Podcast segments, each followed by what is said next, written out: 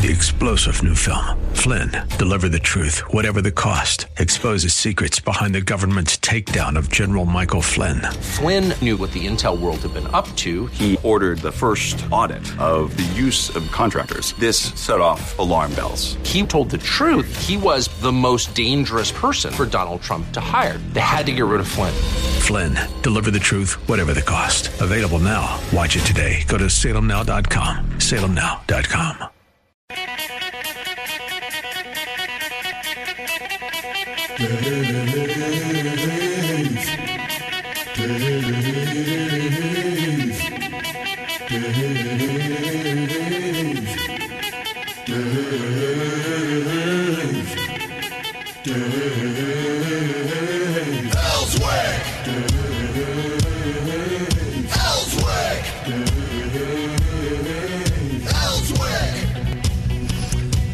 Well, good morning, Little Rock. This is not Dave Elswick. Uh, this is Nick Horton, a much less handsome version of our good friend Dave Elswick. Great to be with you. Um, this is my first time on this side of the desk, so there's no telling. Oh gosh, I couldn't even count the the dozens of times I've been a guest on Dave's show, going back to early 2000s uh, when I was. He loves to tell the stories of me rabble rousing in Searcy and White County, fighting uh, local tax increases, and you know, Dave. Uh, Dave would see our work online or on Twitter or whatever, and you know, I remember him just calling me up and saying, "Come to Little Rock and be on the show." And I thought, uh, boy, I thought I had really arrived, uh, and I guess I had. I guess I had. I was on with the great, the legendary Dave Elswick, and so now here we are. Fast forward about 15 years, and uh, little Nick Horton is on the other side of the microphone. Couldn't be more excited to be here. Um, I feel very, I feel very powerful in the seat, uh, in the Dave Elswick chair. Uh, I feel like he should have like a golden microphone or something here. But uh, hope Dave is is enjoying his time away. Um, I am. Uh, we got a lot of guests. We got a lot of really great guests. I'm really excited about the lineup today. Here in just a few minutes, we're going to be joined by Andrew Brown, who is the Associate Vice President of Policy at the Texas Public Policy Foundation. We're going to spend a lot of time in this first hour, uh, and really for throughout this first uh, couple hours of the show today, talking about foster care. I know this is an issue that a lot of us have experienced or seen up close the the the disastrous results of foster care on the back end, um, how it hurts kids um, because they're they're torn away from their families, and what can we do as a state to encourage families to stay together? What can we do from a policy standpoint as a community, as a church community, to keep kids in their homes with their families as much as possible. And then if they have to be put into foster care, what can we do as a state uh, to make sure that they're getting the care that they need uh, and that they're given the best chance possible to leave foster care and get back on their feet and get into a, a good job and, and, and independence uh, for their life because that's so important. And I think the foster care, unfortunately, a lot of ways is is not really set up right now to to uh, to put kids on that path. And so we're going to talk a lot about that this morning. Um, after Andrew, we're going to have Washington County Joseph Wood, uh, Washington County Judge, I should say Joseph Wood, um, a former foster child himself, and someone who's done a lot of important work in this area. So we'll hear from him a little bit about his personal story and some things that he's seen from inside the system um, that you know we all need to be, I think, more aware of. We'll have Representative Tony Furman coming on at the top of the next hour to talk about the same issue. He's a, a state legislator from Saline County uh, and has worked as a foster parent and in the foster community as well a ton himself. And then at 7:30, uh, we'll be joined by Congressman Bruce Westerman. So really excited uh, to talk to the congressman. I've known him uh, back since uh, he was uh, just the lowly state house majority leader for a session, and appreciate him and everything that he's doing to represent us in Washington. And so we'll talk with him about a host of issues of what's going on in D.C What can we expect in November? Uh, if Republicans take the House, what's going to be on the top of their agenda? And so we'll talk to uh, to Congress Westerman about that. Don't forget, we've got another bonus hour of the show at 9 o'clock. So we'll have a little bit of a break and then we'll be back at 9 o'clock. Several great guests in that hour as well. But I'm going to save those. I'm going to, I'm to make y'all wait a little while before I start talking about the, uh, the 9 o'clock hour because we got some really great guests. All these guests are great. All these guests are great. But we've got a, a couple of national guests um, and uh, a couple surprises. Uh, a pretty big surprise uh, in the 9 o'clock hour. So you'll, you'll want to hang around for that. Um, we're talking about foster care uh, this hour, and I don't know if you if any of you have seen this headline, um, but this is a headline that's run a couple times over the last few years, and really, honestly, for me, was something that really got my eyes and my attention on this issue. You know, we've all heard about the foster problem. We've all heard about these thousands of kids that have been put into the system for a variety of reasons. Because we've got a crime problem in Arkansas, because we've got an addiction problem in Arkansas, because we've got a dependency problem in Arkansas, and so kids are having to be put into foster homes um, because their parents are not able to take care of them. And one of the things that we've seen, we'll talk more about this certainly with Andrew Brown, Joseph Wood, and uh, Representative Furman, but because the foster care system is so overrun in this state, because of all these problems with crime and dependency and addiction, we have had kids in our state sleeping in DHS offices because we don't have enough foster homes for them to go to. Now, look, I'm I'm not looking to place blame necessarily. Uh, again, there's plenty of blame to go around. We've got we've got parents that aren't doing a, a good enough job taking care of their kids, and so the states had to step in at times and put kids in the foster system. Uh, but in no universe should a child, should an Arkansas child, be forced to sleep in a DHS office. This is a massive, massive problem. And we need to resolve as a state and as a community right now that that should never happen again in our state. So we're going to talk more about that throughout this whole hour with our guests, um, Andrew Brown from Texas Public Policy, Joseph Wood, and State Representative Tony Furman. We got to take a break. We'll be right back back, the Dave Elswick Show. This is Nick Horton. I didn't really introduce myself. Uh, I just kind of assumed some of you know me from being on with Dave for so many years. But uh, CEO of Red Truck Strategies. Um, we're a research firm here in Arkansas. We work with some candidates and a lot of uh, nonprofits on research, polling, messaging. Uh, if you want to learn more about what we do, you can go to redtruckstrategies.com, redtruckstrategies.com. Uh, much more importantly than that, we are now joined, and I'm very uh, I'm very happy to uh, welcome on a dear friend and a national expert on the foster care system, Mr. Andrew Brown. Andrew, are you with us?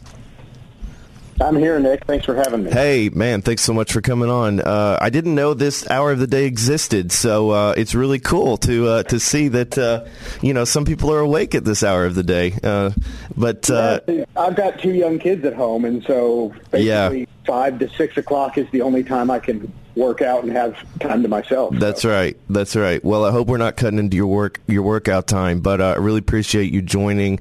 I want to read a headline here. This is from just a few years ago in the state of Arkansas. We were talking about this just before the break. From the Times Record, this is what it says uh, about, about the Arkansas uh, foster care system. Quote, children sleeping in DHS offices because of foster care challenges. I'm going to read that again. Children sleeping in DHS offices because of foster care challenges. Now, Andrew, um, tell us a little bit about yourself and what you do at Texas Policy. I know you've worked on foster care issues in states around the country, but why is this happening? What is going on in our foster care system? Yeah, and unfortunately, that problem is not unique to Arkansas.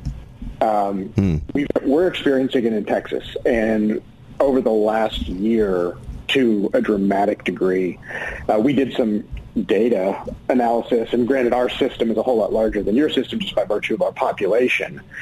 But between August of 2020 and July of 2021, we saw our number of we call them children without placement, kids who come into the system without a safe place to be to go. That increased by about 475 percent.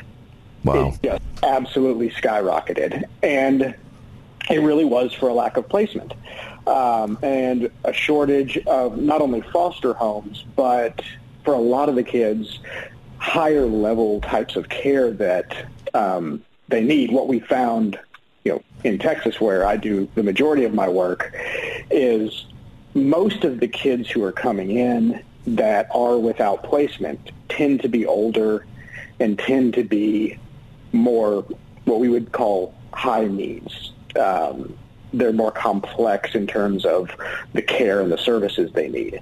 Now, what's been really interesting in Texas is we've seen that we've not seen that problem as extensively in regions where we are going toward a community-driven system. That is, we're moving away from a government-centric, government-run system and we're going to a system that prioritizes local community nonprofits as the lead agencies. Wait a minute. Wait a minute. Hold on. Why is, Are you are you suggesting that government is not good at something? I know I know you're shocked. Government government uh, can't take care of our kids better than we can. Is that is that a takeaway here that I'm sensing? I think that's the hot take. Government can't take care of our kids better than we can. Yeah, well, you know, you raise a good uh, point from 2020 to 2021. You know, obviously with the pandemic and with the shutdowns, I know there were a lot of us early on that were really worried about this type of of a problem, not just for the system, but for the you know, for the kids, right? I mean, you've got folks that lost their jobs. Um, you know, there was a lot of research and a lot of concerns coming out early on that by being locked down and trapped at home, you know, that tensions rise, you know, unemployment's rising. There's all these factors that are compounding uh, either neglect or uh, abuse or all sorts of things that could lead to more, uh, you know, fo- more kids and folks coming into the foster care system. But some of these problems, and, and I know you work, you know this, Andrew, because you've been a caseworker. You've worked on this issue for I don't know, a decade or more, I want to say. Th- this has been a problem before COVID. I mean, this has been a problem for a really long time. And I don't know why, and, I, and I'm editorializing here, but like, I just, I don't know why we as a state uh, in, in Arkansas haven't taken this more seriously. I mean, I know we've got some good folks at DHS that, that believe in what they're doing and want to do the best for kids, but this this just seems like an ongoing problem that we just sort of kick the can on. And in the meantime, you know, we've got kids that are that are hanging in the balance, that are being tossed around between home to home to home. I mean, what's it like, Andrew? You've been a caseworker. What's it like when a kid gets put into the foster care system? Ripped away from their family, whether it's for a good reason or not. You know, whether whether it's a legitimate, uh, uh, you know, placement because they're really in a bad situation. But what is it? What effect does that have on a kid? And then and then you see them get tossed around from home to home to home. Uh, you know, from someone that's been inside and seen this up close. What's that like for kids? Yeah. Yeah, and during my experience, I haven't been a caseworker. I've been an attorney in the system. Okay, yeah, I'm a thank you. recovering attorney now. Recovering you know, attorney. researcher, policy guy, but I've represented both kids and families who are having contact with the child protection system. The one thing that I think we always lose sight of that I come back to time and time again is the mere act of separating a child from their family, whether or not that separation is justified, is traumatic you are harming that child by the very act of separating them from their family, and you're doing it for the long term. It's lifelong harm that they're going to experience. Now, the question that we always have to ask ourselves is, does the harm of the separation that we know will occur, is that less than the harm that is being caused to the child or could happen to the child if they're allowed to remain in the home? Hmm. It's that balancing test. And one of the, that's the that's the tragic part of this system is it's a system that is entirely filled with harm. Its intervention, the way that it helps, is harmful by the very nature of the intervention. Now, our question is how do we minimize that harm as much as possible and then help that child recover from the trauma that they've experienced through a number of reasons. I think we're at a point right now because you know you raised this the idea of the pandemic and the speculation that we were going to see this massive increase in neglect and abuse and all of these tragic things. I mean, as the pandemic was getting started, I, it was like a, a think piece a week where somebody was saying, get ready, we're going to have all these abused kids because they're all home and they're not being watched by teachers and other adults in their lives. Mm-hmm. And then we looked at the data, and it never happened. The catastrophe mm. that many had predicted never occurred. And you know, one of the reasons for that is if you actually go back and look at the reporting data, all of the millions of reports that come into child welfare systems, a very minuscule percentage of those actually end up being confirmed as true cases of abuse and neglect. So we have this huge gap between the number of reports that come into the system and the number of true cases that are going on. Uh, the other issue that you have, and you brought this up as well, is that problem of neglect. And how do we think about neglect? Um, I was doing a little research before I came on into some of your all's data, um, and I went back to the 2019 ch- federal child maltreatment report because the 2020 report, which is the most recent one, it's a COVID year, and so all of the numbers are mm-hmm. different. you can't really you draw trends from them. Um, but in Arkansas, about 40% of the kids in your care are neglect-only cases, um, meaning there was no neglect and physical abuse or neglect and sexual abuse. Um, we did some research on that at the Texas Public Policy Foundation uh, a little while ago. And what we decided to do was look at our pure neglect cases. And in Texas, we're like 75% of the kids in our system are there for neglect.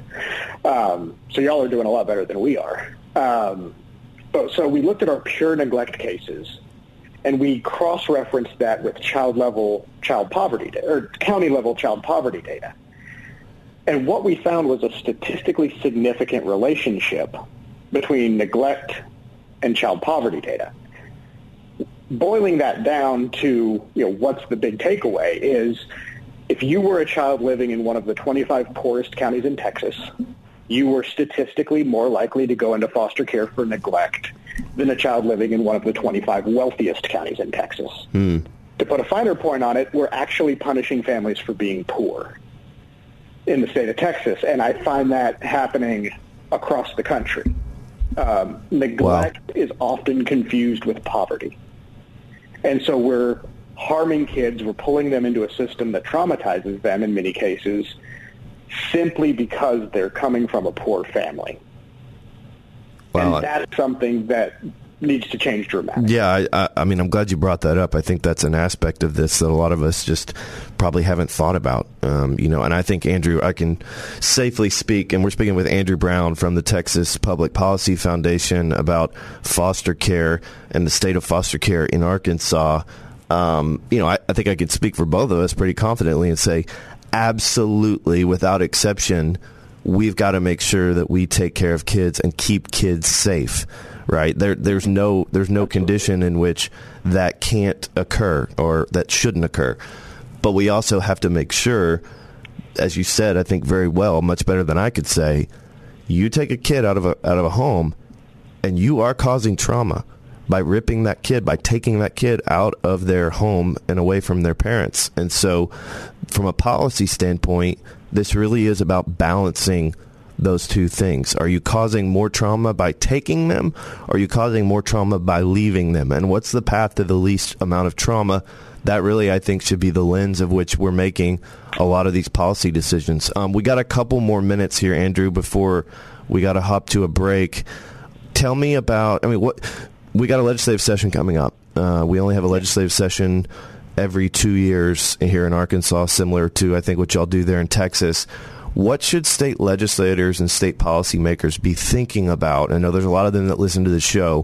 What should they be thinking about going into legislative session to try to get a handle on our foster care system?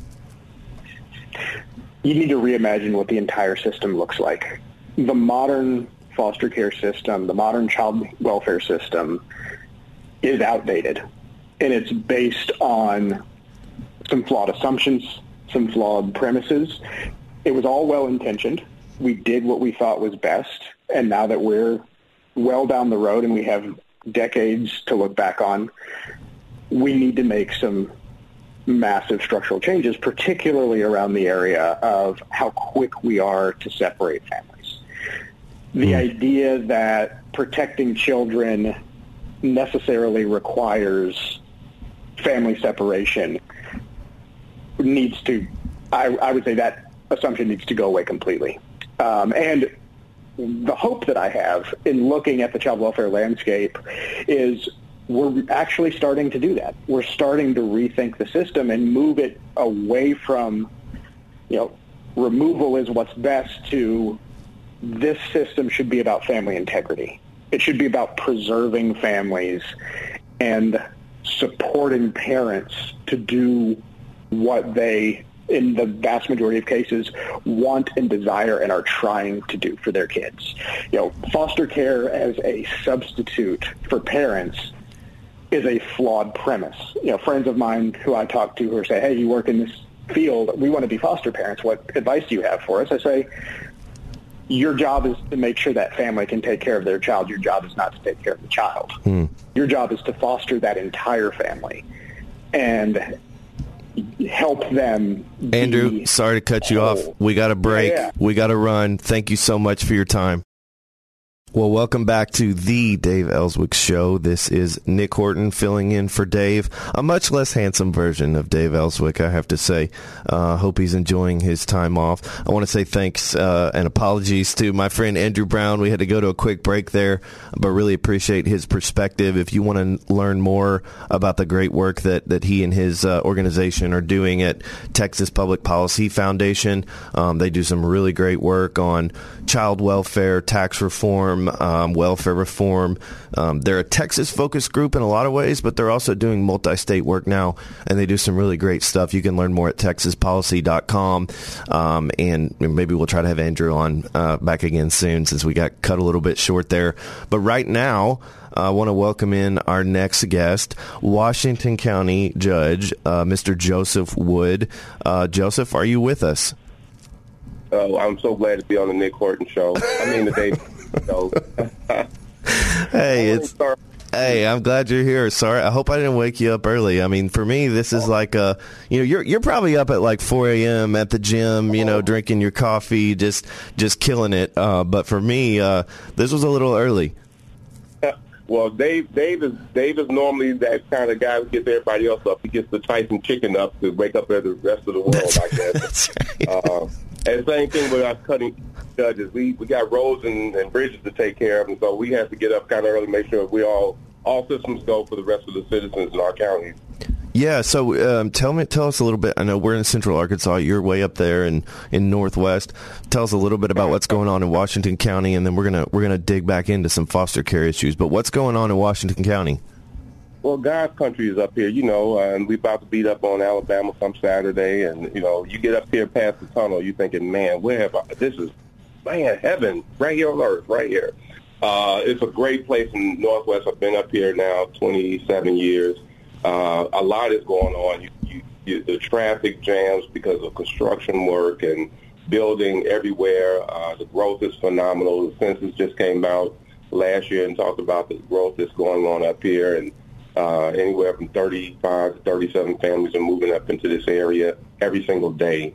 Uh, half in Benton County, half in Washington County. The university had its highest enrollment in, in uh, sometime decades, in fact. And so there's a lot of movement, a lot of growth, and it doesn't slow down. In fact, I had a, the uh, Arkansas Economic Development Institute in yesterday. I've been working on the past seven months on uh, a comprehensive economic development strategy for the county. Uh, I did this about four years ago, working with the region. What is the region going to be looking like in the coming years? But I wanted to make something very specific to Washington County, and so for about six or seven months, we've been working on the economic development strategy for Washington County, and we convened again uh, yesterday for our last time, and they'll put data and all the information together, and so sometime in October, uh, we'll have a report uh, that Washington County will be able to walk and, and use as a barometer when you talk about housing, transportation, affordable housing, when you talk about work skill and, and workforce, uh, because the greatest challenge we have here, Nick, is the growth and development. Uh, but I think that's also our greatest opportunity if leaders step up and, and, and look a little beyond today mm. and get for tomorrow. So yeah, no, I, we might have to have you move down here to Central Arkansas uh, and bring, bring, some of that uh, bring some of that growth and development down here because uh, you know there's no reason. We got the Arkansas River, we've got a, a big airport, we've got all these great folks, a great community, and uh, there's no reason why we can't replicate what's happening in Northwest Arkansas, in Central Arkansas, in Northeast Arkansas, in South yeah. Arkansas.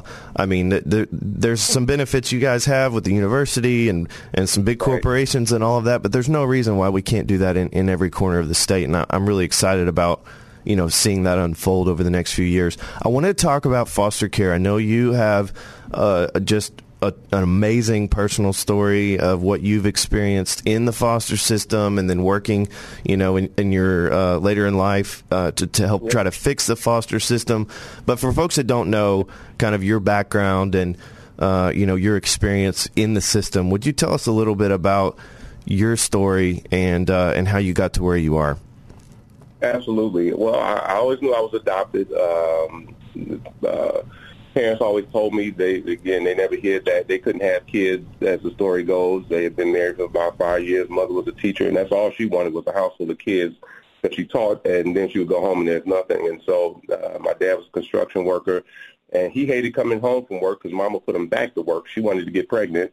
And back then, you didn't go to you didn't wet on the stick to see if you were pregnant. You had to go to the hospital and my grandparents say, "Oh my gosh, they, they're just telling all their business because every other week they're going to the hospital to see if they're pregnant." Long story short, she said, "Let's go to the orphanage downtown and we can get a little girl." And my dad was ecstatic because he, he should get off his back, if you will. Anyway, they go and they see this little boy. Said, "No, we want to foster this little boy." So they start foster caring me, and then all of a sudden she gets pregnant. She has a kid, has another kid, has another kid. I Had three kids right after that, and um, fast forward, uh, the laws changed in Illinois probably 12 years, 13 years ago that said that if you were adopted in the state of Illinois, you can have your original birth certificate. At this point, I'm the Deputy Secretary of State down there in Little Rock, and I'm thinking, wow, I've always wanted to know. I've been searching, trying to figure out this, but it was all closed. You can have access to this information. By changing the law, anyone can get that uh, information. And most folks who are adopted, they do want that OBC. They call it the original birth certificate. Uh, applied for it. It took a month to send it. Typical bureaucratic systems. They took my cash fast. They took my check and cash that fast. But months later, they finally sent the certificate. But it wasn't the original birth certificate. I had three daughters, three uh, grandkids, two son-in-laws. I know what a birth certificate looks like. They sent me a foundling birth certificate, and I'm thinking, what is that? Your listeners are probably saying, what's a foundling? Hmm. A thing means you were abandoned, you were found. And uh, Brother Horton, I was I was kind of stunned. I'm 46 years old at that time, and just what does that even mean? And you were found on this day, and again, I thought that that's the day I celebrated my birthday. No, that's just the day you were found. You were found on this day at this address by this man, Caesar Johnson, and you received in this orphanage by Dr. Uh, Samuel Adam Addison. And I, I just was blown back by this to think 46 years you celebrating your birthday and uh, come to find out that's just the day you were found. And uh, I, I, I'm a fighter. Uh, after being shocked for a couple of weeks, I ended up I got to find a doctor who took me in the orphanage. I found him. He had died in 1999. I said, wonder can I find the guy who found me? And sure enough, I found the guy who found me.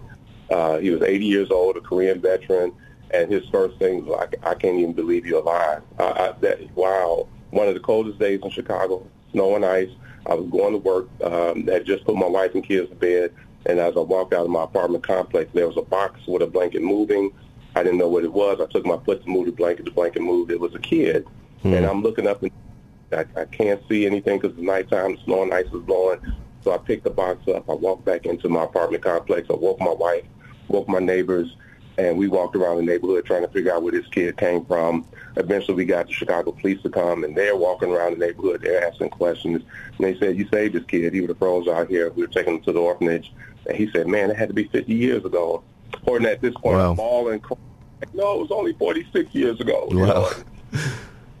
anyway, we had a great relation the state of Illinois gave him a citation saying, thank you for serving our country and thank you for saving this kid. Arkansas gets a deputy secretary of state who's now running for county judge. And uh, you say this kid, this guy's life, and Arkansas benefits because of it. And his family has just been so, and they're like family now. They still call, and they knew I was running for lieutenant governor. They were excited about seeing, quote unquote, one of their members uh, uh, running and doing this type of thing in Arkansas. So anyway, that's that's been my journey um, to to to to understand what a foundling is and real prevalent in the continents of Africa, China, and India, uh, hmm. but but uh, not real big in Arkansas, in the state of uh, Illinois, let alone the country of America, where you got people. But again, you do find that kids are being abandoned in uh, garbage cans and uh, stoops and found in newspapers. And a lot of the states, like Arkansas, have now got it gone into Moses laws and safe haven laws to sure. protect and give yeah. care women voices and, and preventing some of that type of thing. And so kudos to, to those states who are doing that. I would add that in changing those to make it safe, uh, safe for women uh, to, who are having these kids, or women and men, because it may be a combination doing this, uh, to have those original birth certificates accessible uh, for those who are mm. turning 18. They can have their original birth certificates, but also their medical records some states say you can have your original birth certificate, but you still can't have the medical. Well, that's almost always one reason why you need to have that information because you don't have any records. You go to the, I go to the doctors now, and I get the papers right back. You know, tell us about your family history of, and they go down the list A through Z, and and you don't know any of that. But, but how critical and important it is to have that information. Yeah, yeah, absolutely. We're talking with uh, Washington County Judge Joseph Wood, uh, former Deputy Secretary of State of the great state of Arkansas. Uh, Joseph, we've got a we got a legislative session coming up, and I know you know I was sharing uh, in the last segment a headline here that I read a few years ago: children sleeping in DHS offices because of foster care challenges right here in Arkansas. And from what I've gathered from talking to folks and doing more research, this is not like this was not a, an isolated incident. Like this kind of stuff happens all the time where there's just not enough foster homes and there's so many foster kids and DHS you know, it's government. They just they're doing their best. I, I think I want to believe, but it's just a problem. And so, with the legislative session coming up, I think a lot of people are starting to to pay attention to this issue and other issues that need to be addressed. In, in January, um, we're going to have a new governor. We're going to have a new legislature. What are some things that legislature should be thinking about? You know, you mentioned the access to the birth certificates and the medical records. I think that's a great that's a great point, um, and definitely something we should think about. Are there other things from a policy standpoint that state policymakers need to be thinking about going into the legislative session? I, I think so. I think you got two two parts. A lot of those kids that are in the DHS, there's some kind of federal dollars that come in as well uh, and sometimes uh, across the country, not just Arkansas, you get dependent on those dollars because it's normally based on how many kids is per capita. And so uh, you get the money based on how many kids you got in care. And so is there a real, uh. it's not, or it's not that we are working toward the best outcome of the kid as it is we're saying, hey, I got so many kids. kind of the same thing in our, our uh, Department of Education we got money per kid as opposed to what is the best route, best outcomes. I think we also have uh, issues uh, between judges trying to make the call of safety versus um, uh, the uh, best for the kids from the standpoint of if they stay with their their birth family, are they safe? Well, there's a reason why they got into the system. Something must be going on yeah. where they're not right? Uh, yeah. Uh, and so then the second part becomes, then what is the best option for them? How do we look for permanent places for them? And oftentimes is that the family, the relatives, or is that adoption? I think the the formula is you got to be in uh, foster care maybe right at almost 18 months, two years before they can start looking at uh, uh, severing your parental rights. Maybe that's too long. Um, Mm. Uh, mm. Looking at case by case and looking at the individual, uh, given what's going on with substance abuse and, and drugs and I mean, how prevalent that is. I mean, our, our jails are, are full, the opioid epidemic. has caused more pressures on these kids who are caught in the system, and yet we're still saying let's reunify. And again, it's a noble place to say let's reunify and uh, get the the uh, uh, parents and get them to preserve, preserve the family, but at what expense? Our education being, I mean, they're bouncing around, so where's the stability in their education? Where's the stability in understanding what care and love is? Because they end up saying love is bouncing around from place to place. Next thing you know, I see them in my juvenile detention center because this mm. is this is this, this is all they know. They want to go back to this place that was not safe, which is why they were taken in the first place. Yeah, yeah, that's a great that's a great point. Sorry to cut you off. We got to take a quick break, Judge. Can you hang on? we will come right back and do do do another segment. Okay, uh, Nick Horton on the Dave Elswick Show. We'll be right back. We're back on the Dave Elswick Show. This is Nick Horton of Red Truck Strategies filling in for the legendary Dave Elswick, a lot less handsome version of Dave Elswick, I have to say. Uh, hope Dave is enjoying his time off. We are uh, fortunate to be joined right now and continue our conversation with Washington County Judge Joseph Wood. We're talking about foster care, and we're talking to uh, Judge Wood, somebody who has a lot of experience inside the system, working to help try to fix the system. I know we were talking, Judge, right before the break about what policymakers should be thinking about going into the legislative session and beyond. Uh, and we got cut a little bit short. Anything else you want to add in terms of what we need to be thinking about to get our foster care system in shape? Yep. So let me make sure I'm real clear. There'd be about three or four things, Gordon, that I would uh, suggest or recommend. And one would be how do we get federal dollars to be more flexible as being more uh, per capita and really line it up to be better outcome and best outcomes for these kids. And again, it's often hard when you're getting federal dollars. You got to pretty much do the dance that they ask you to do. Otherwise, you won't get those dollars. And mm-hmm. so I don't know what that looks like, but how do they go in and, and flex the dollars that they're getting from the Fed so they can be more creative and more innovative with uh, the dollars that they're getting. The other would be with the with the tightness of families available for foster care and adoption. How do we expand our our our groups by looking at maybe neighboring states uh, that may have a little more numbers of available parents in the open homes and do a reciprocity. I mean, we got all the students from Texas coming up mm. here because, again, of what we've done uh, and, and sharing with, between the two states and, and tuition and all. Let's do the same thing with our kids because, again, they, the kids deserve a home where it's both safe and uh, they have a permanency there, not one or the other. The other would be looking at short-term, short, uh, shortening the t- uh, parental termination rights. I know, again, it's normally 18 to two years before, I mean, 18 to uh, two years that they're in uh, foster care or DHS system and before they begin looking at that. Is that too long uh, to give parents an opportunity to get their preservation, get their lives back together, et cetera, to bring the kids back in? We find them kids going in, they come back out, they go in, they go back out.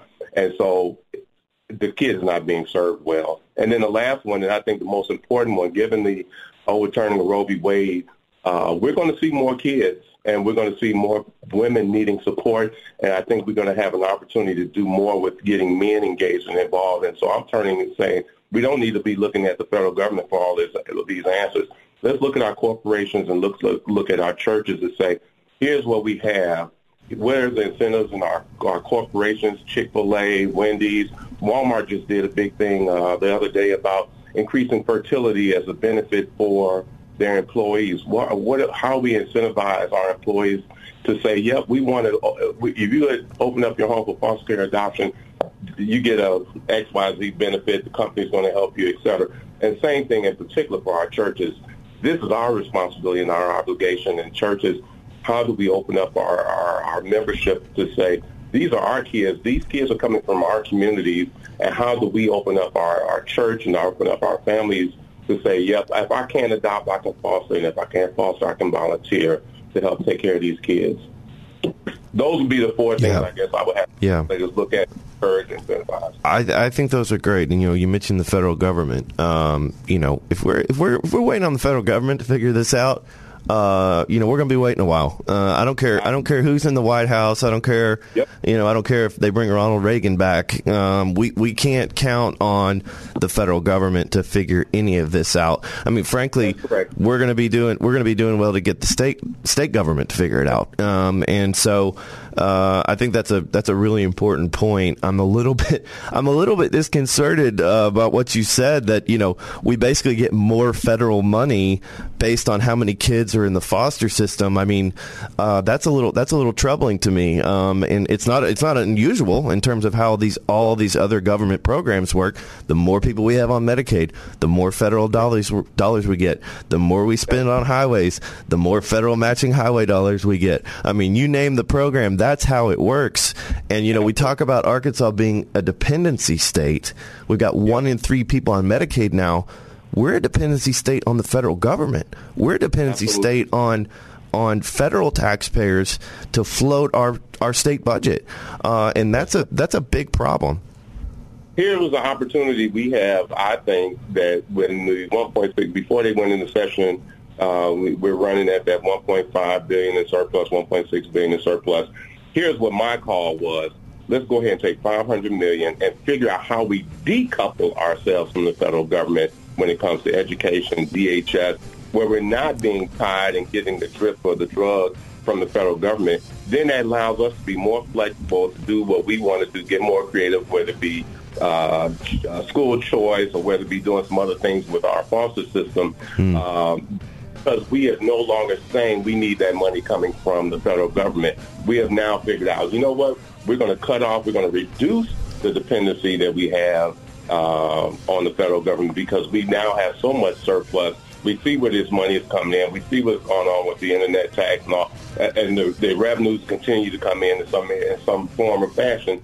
How do we go ahead and repurpose those dollars to support and help us figure out the problem, as opposed to again relying on the federal government to sustain and, and keep us going? Totally agree. Totally agree. Washington County Judge Joseph Wood, thank you so much for, for joining us. I know it's early. Uh, thank you. We got to go to a hard break. This is Nick Horton filling in for the Dave Elswick Show. We'll be back right after the top of the hour. Thanks, Judge. Be good. Take care.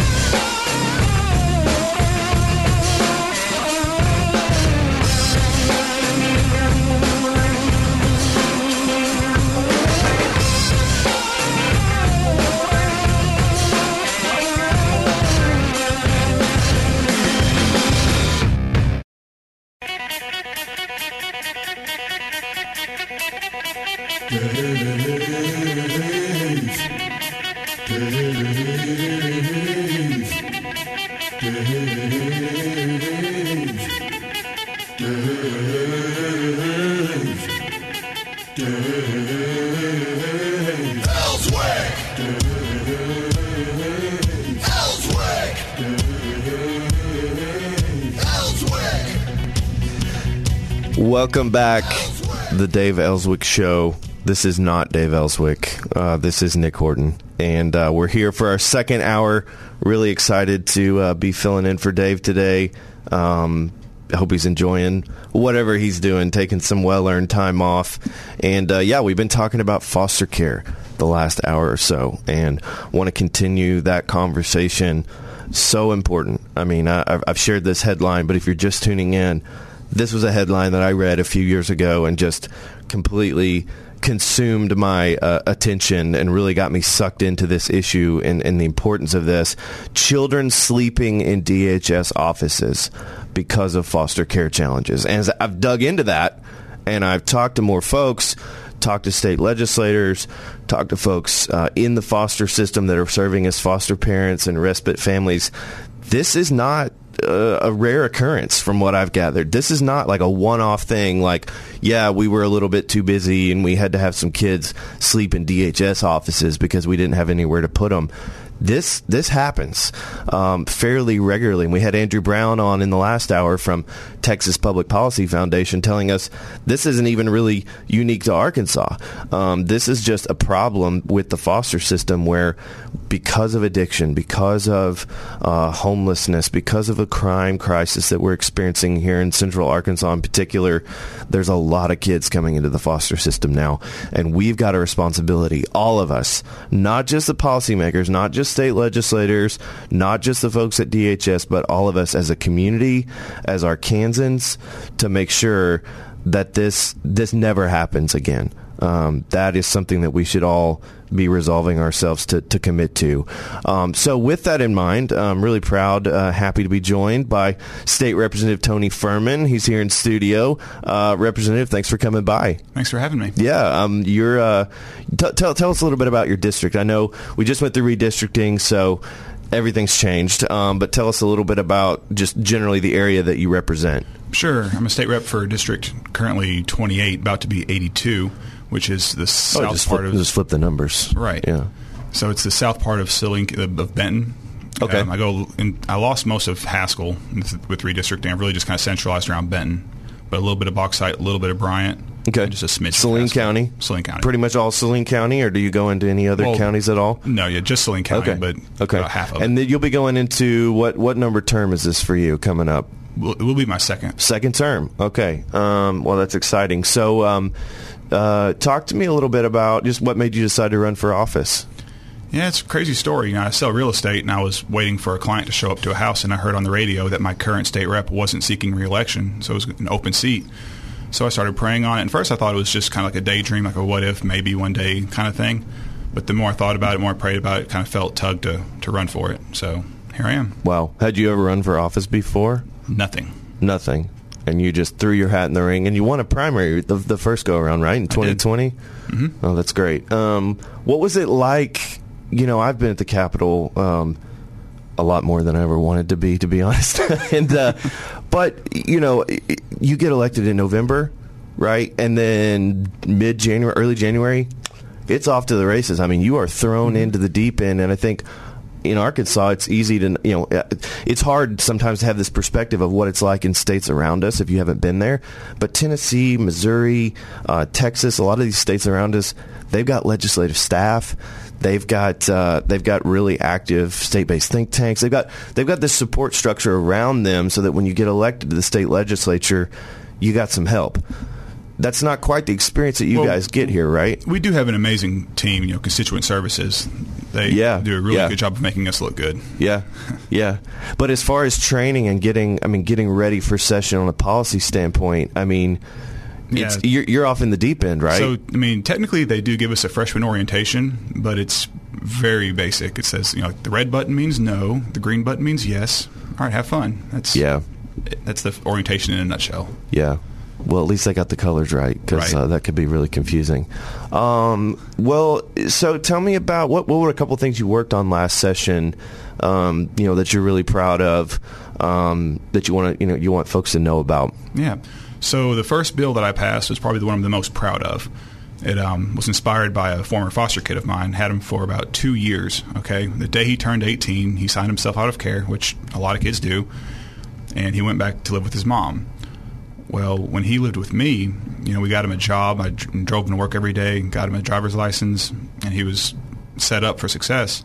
But within a year of leaving care, his mom had passed away, and he was carjacked at gunpoint in Little Rock, and he was homeless basically. He was kind of just bouncing from couch to couch. And he calls me one day and says, "Hey, can you come pick me up and take me to church Sunday?" I said, "Absolutely." So I go pick him up. I don't know any of the stuff that had happened. So after church, I take him out for lunch just to catch up and he tells me everything that had happened and that he had tried to reach back out to DHS to get some assistance because you can stay in care until you're 21. And um, he was 19 at the time. But since he didn't have a vehicle, he couldn't get to court to re-enter the care. And I'm, I, I was thinking, man, this shouldn't be this hard for a kid who, you know, qualifies for some help Yeah. to reach out because you know, like I mean, I think back when I was 20, you know, 19, 20 in college and struggling, I can call my parents and they could help me out, but these kids don't have that. So for better or for worse, the state kind of serves that that role temporarily. Um, so I filed a bill that just did away with that court process to where if a kid reaches out and DHS is willing to take them back, which 99% of the time they are. I was talking to uh, Director Martin about that, and I said, "Well, what you know would make you guys not want to help them out?" And basically, she just said, like if they're on drugs and they refuse to get off of it, or you know if they're living some dangerous lifestyles and they just refuse to get away from it, then they're not gonna. I said, "Okay, it's understandable." So we ran that bill, got you know bipartisan support. Senator Hammer ran it for me on the Senate end. It passed. Um, that young man re-entered care. We got him into an apartment in Benton. Another job. He bought another car, and fast forward two years, he's doing great. He actually just joined the Navy, so super proud of him. And since that bill had been passed, I believe something like 75 youth have re-entered care and getting some assistance. So they weren't. If they opted out, they weren't able to come back. Was that the problem? No, they they were able to, but they had to petition the court. Got you. Okay, so we simplified the process for them. Right. Because Okay. a lot of these kids, they hear the word court or judge and they get defensive. They feel like they're being punished. They don't. They don't want to go through that process again Sure. because of the trauma they experienced when Yeah. they were a minor. So they just don't do it, and they just struggle and end up homeless or worse. Wow. Um, yeah, no, I'm I'm glad you're I'm glad you're paying attention to that. Um, we need more folks paying attention to those those types of problems.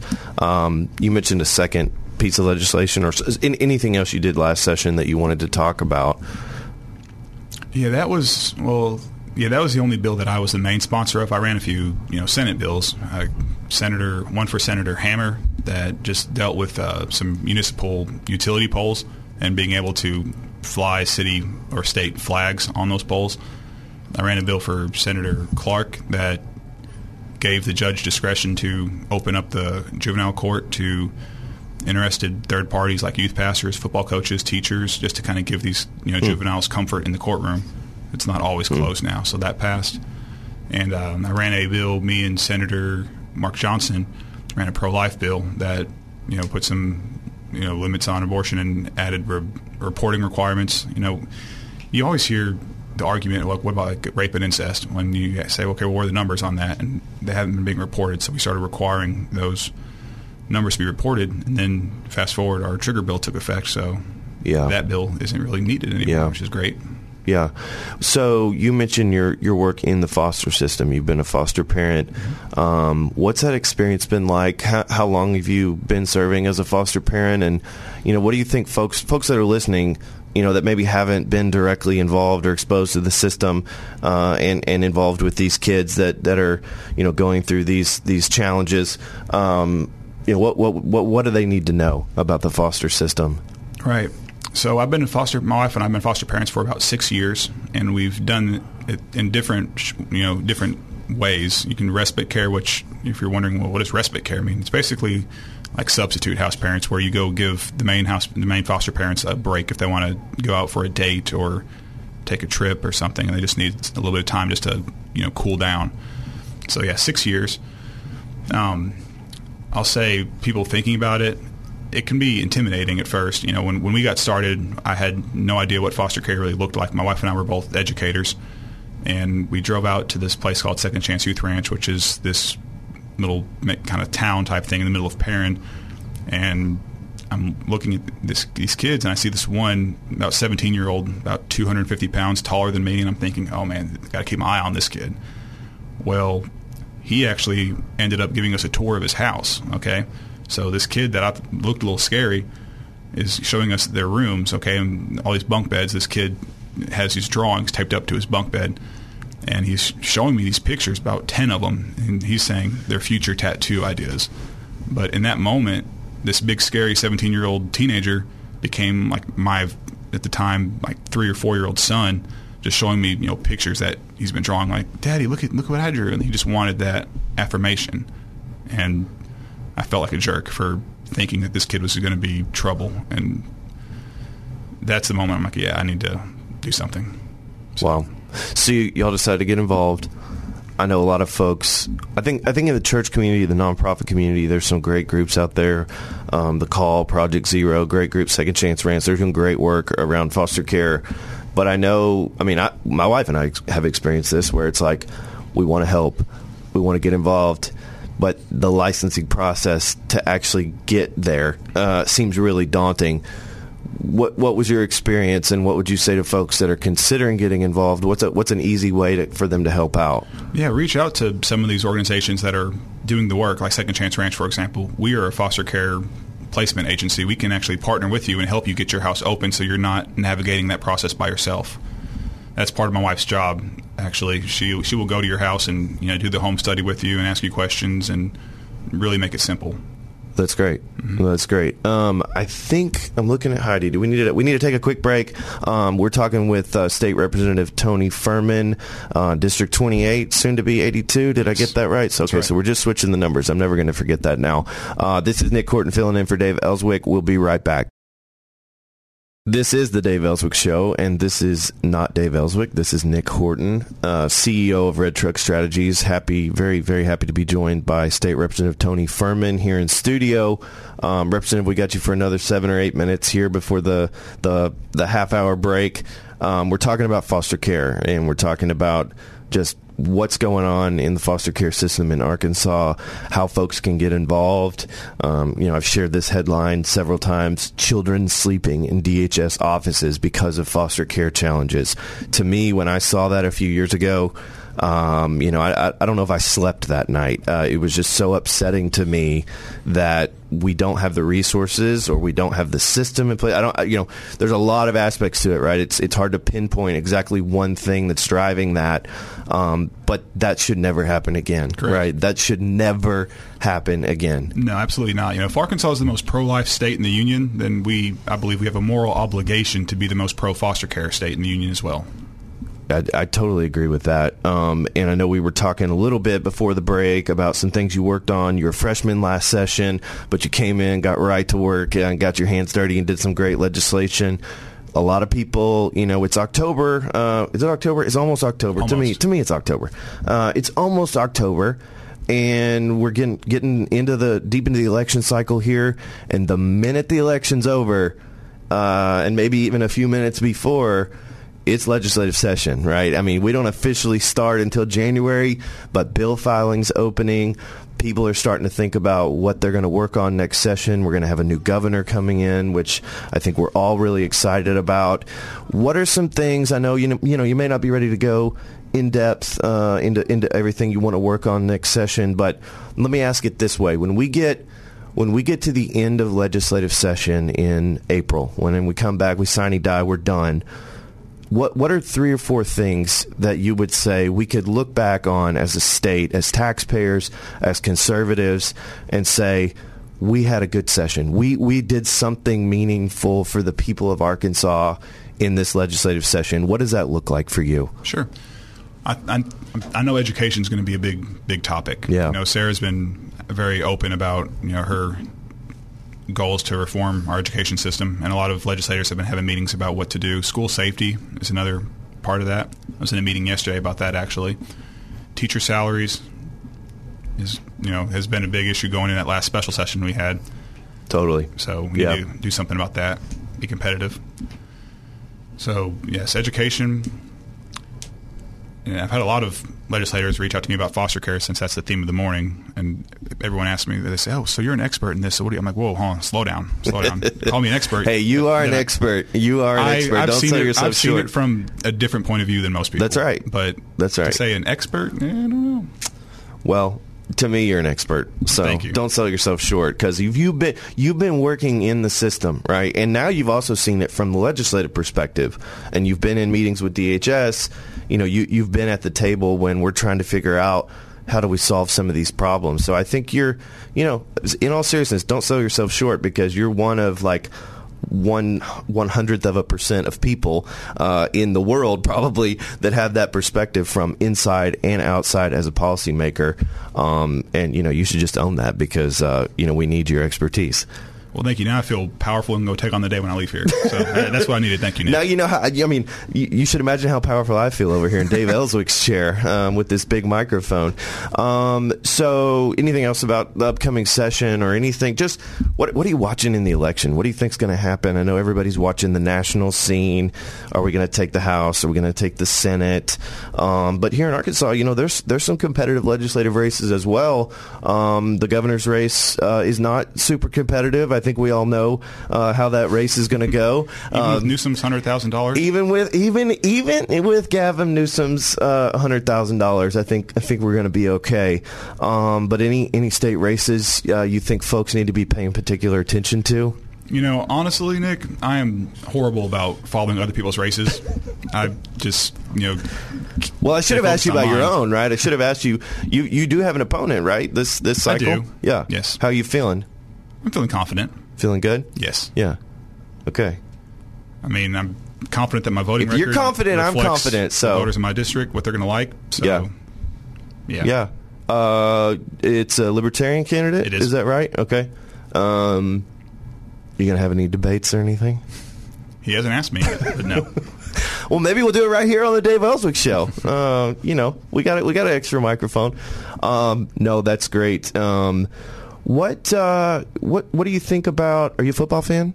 I am. Okay. Um, and I meant to ask Judge Wood this last segment. Any predictions for this weekend? So, It's a big game. so bring up back Judge Wood for a minute. You know, he's you know from Illinois. Yeah. And I was born in Illinois. I moved to Arkansas when I was in seventh grade.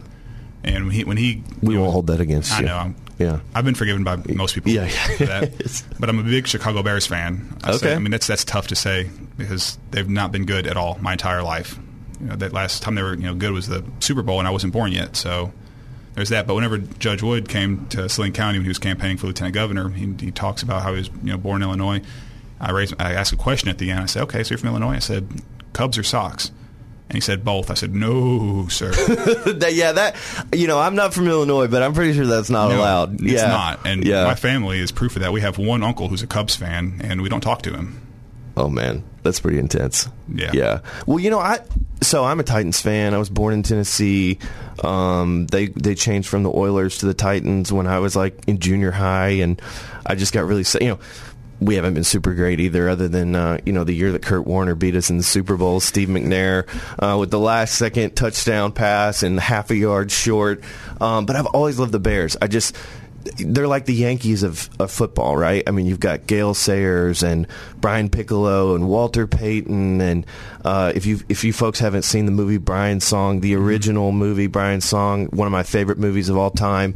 Um, so much history with the Chicago, Chicago Bears. But what about the Razorbacks? Hogs against Alabama. Any predictions? What do you think's going to happen? It's going to be tough. Yeah. It's going to be tough, but it's at home, right? We got a shot. Sure, we always have a shot. There's always a shot. Yeah.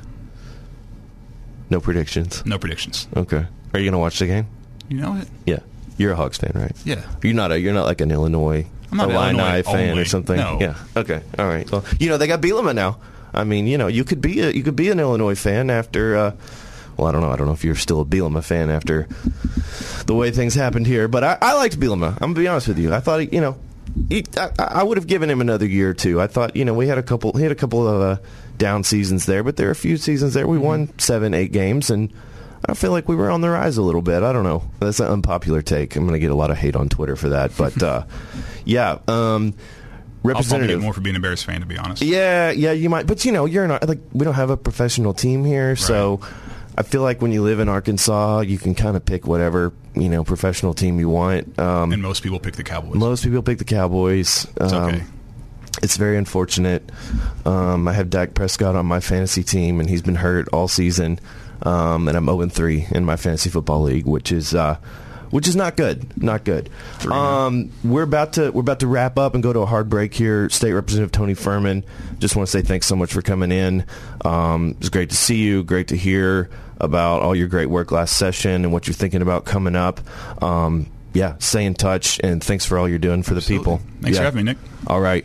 Uh, we got to go to a break. This is Nick Horton sitting in for Dave Elswick. When we come back, we'll be joined with Congressman Bruce Westerman. Stay tuned. The Dave Elswick Show. This is Nick Horton filling in for the legendary Dave Elswick. Uh, I can't thank Dave enough for the opportunity to do this, to get to sit on this side of the table. Um, kind of surreal. Kind of, uh, you know, I, I was saying earlier, I, there's no telling how many times I've been on Dave's show, uh, going back to uh, even the early 2000s when I was rabble rousing in Searcy, fighting local tax increases and trying to put some transparency into our state government. And Dave would call me up or, or send me a tweet or something and say, "Hey, come to Little Rock, come on the show." And uh, you know, just a kid, just a just a pup, uh, and Dave would have me on and let me talk about what was going on in Searcy, and uh, can't thank him enough for all of those opportunities and the opportunity to be here today and uh, just talk about what's going on in our state, uh, what what's on the mind of voters and the taxpayers coming up in this election cycle going into next legislative session, um, you know, there's a lot of work to be done. And uh, I was telling someone the other day, it's it's taken a long time to dig some of these holes, right? We've got one in three people on Medicaid now. I'm gonna say that again: one in three people on Medicaid now in the state of Arkansas. Two out of three kids in Arkansas are born onto Medicaid. Now, that's not their fault, right? We're not blaming them, but you're born onto Medicaid. You're on Medicaid. A lot of times you're there for a really long time. And uh, I don't think that's the culture that we want to have for our state long term. I think we've got to get to a place where we've got more people working, contributing, paying into the system so that we can take care of low income kids, seniors, the elderly, that's where we need to be focusing our resources. But we've added almost 400,000 able bodied adults to our Medicaid program. Able bodied, working age, okay, 18 to 64 year old people to our Medicaid program just in the last nine to 10 years. It's a massive amount of growth. And we're paying for it and we're paying for it not only out of our pockets, but also because those people, a lot of them now, are no longer participating in our economy. They're on the sidelines.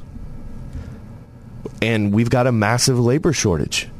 And we'll have uh, Congressman Westerman on here uh, in a few minutes and maybe talk to him about some of these issues because we need more people in the workforce.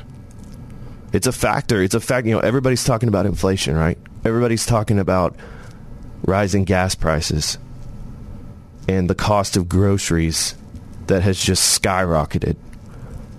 There's a lot of factors. There's a lot of things that go into that. But some of it is being driven by this labor shortage. If you own a small business or any type of business in the state of Arkansas, it's really difficult to find workers right now.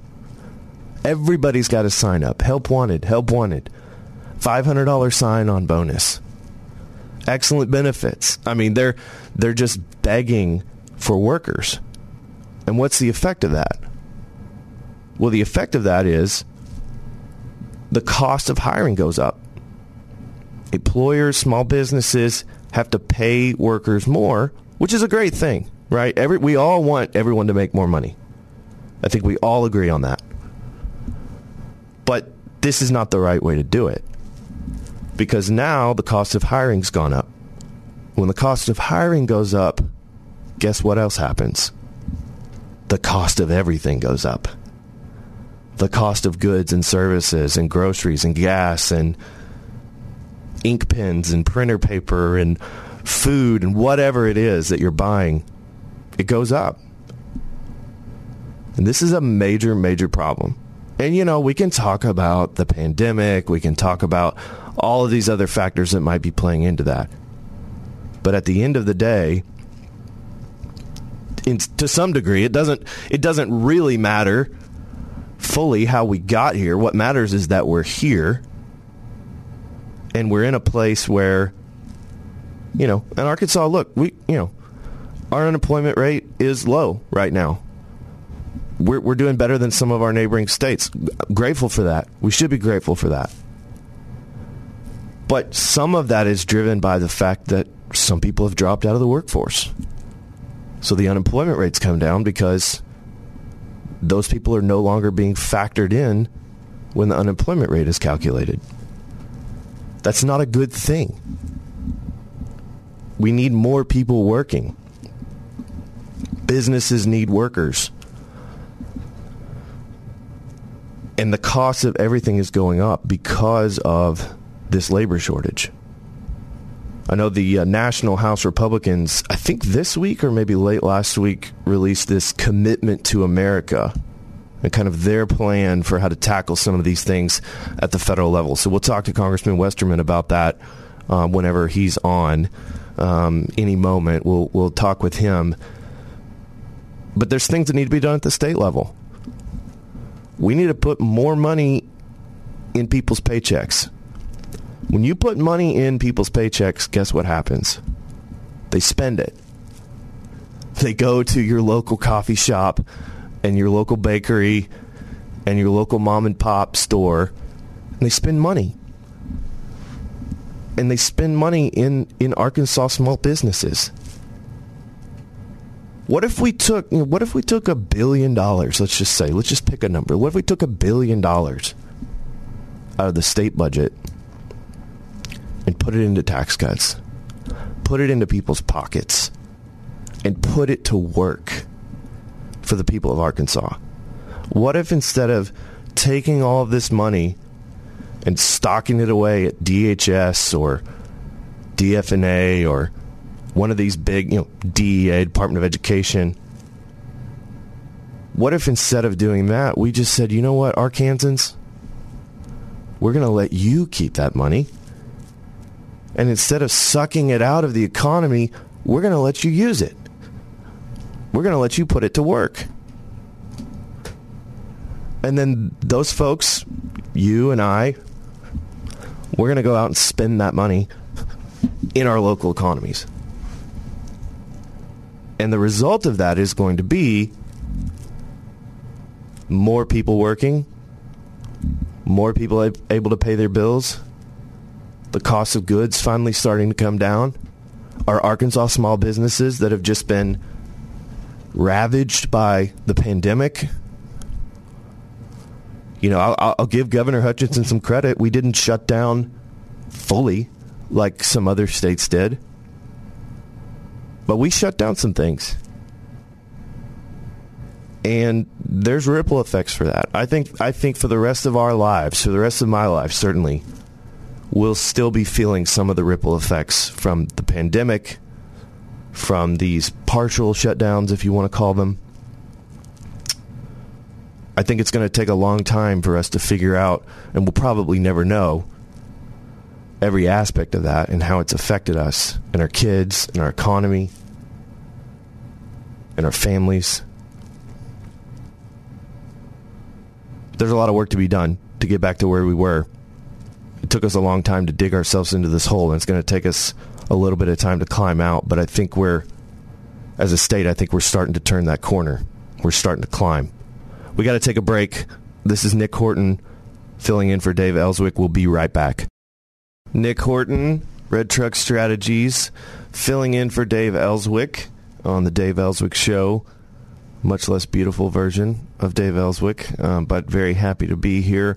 Um, we're waiting potentially for uh, Congressman Westerman to call in. Um, if he's able to, we'll get him in um, before the, the top of the hour here.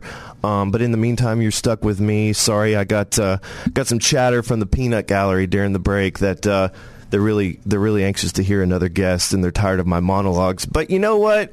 I've got the microphone, uh, and I've waited about 35 years for this opportunity. So I'm just going to talk, uh, and we're just going to talk about some stuff. Um, yeah, uh, big big football game this weekend. I don't know. I don't, I don't, I've not really heard Dave talk a ton about sports, but I know he likes the Razorbacks. Um, and uh, big game this weekend. I only got to see part of the A and M game. Had some uh, personal commitments and just got to see the very end, which was actually probably the worst part to to get to see. Um, but you know, I think this team. I feel like they're going to bounce back. Uh, I feel like They're going to really get up and motivated for this Alabama game. It's at home. Um, if I remember correctly, it was pretty close last year. And I think coming off of a loss is really probably the best possible scenario for this this young team uh, and this new coach, uh, Coach Pittman. So I'm really excited. I think it's going to be a huge game. I hate to make any predictions. Uh, you know, they say they say predictions are tough to make, especially about the future. Um, so I don't want to. I don't want to forecast. I'm not good at forecasting, uh, particularly um, in sports. But I think it's going to be a really good game, and I think this is probably the best shot that we've had. You know, since Nick Saban has been at, at, Alabama, certainly at least in the last eight or nine years, to to really uh, take home a win. So I'm excited. I'm sure you're excited. Uh, it's gonna be it's gonna be a great weekend. And what about this weather? I mean, is it finally fall? I don't know. I I hate to get my hopes up because I feel like you know there's always a, there's always a day right. There's always one day where you walk outside about this time of year, late September, early October, and that just cool early in the morning. You know, you walk outside and that cool air just kind of hits your face and I can almost feel it just just talking about it. Um, and I had a little bit of that this morning and I thought, man, is it finally fall?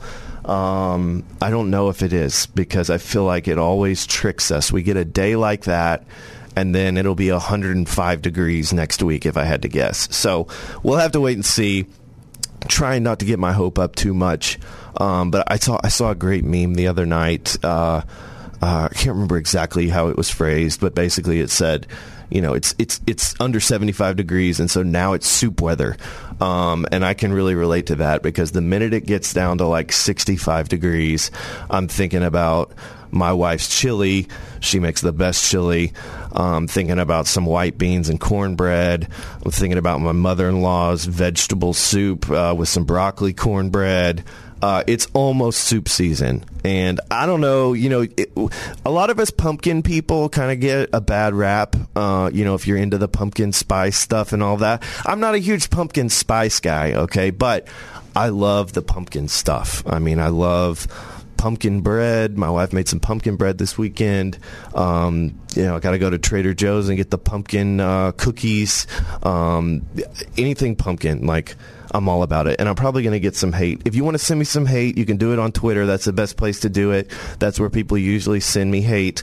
Um, I also actually hate Twitter, but I am on there and I'll read your tweets. So if you want to tweet me, at NH Horton, at NH Horton. Um, that's where you can send your, your hate and, and you can send questions. Um, we've got a couple of breaks uh, without guests, a couple segments coming up without guests, and I'll I'll respond uh, if you if you'd like. So send me a tweet at NH Horton, um, and we'll we'll see if we can uh, engage a little bit there. Um, we've been talking a lot about foster care this hour. We've had uh, a couple national foster care experts on. We had State Representative Tony Furman on to talk about work that he's done in the foster care system, but also as a state policymaker to try to fix some of what I would call systemic problems with the foster care system. We got a lot more work to do there. Um, again, took us a while to dig this hole. We're not going to climb out of it overnight. So we've got some more work to do on the foster care system. But you know, all these problems are so they're so interconnected. You know, our foster care problem in a lot of ways is driven by our addiction crisis, right? And our addiction crisis is driving a lot of our crime problem and our crime crisis. I mean, I think it's easy for us because we live in it to lose sight of how bad the crime problem has really gotten. And you know, I'm talking to a Little Rock audience, so I probably don't have to tell you guys.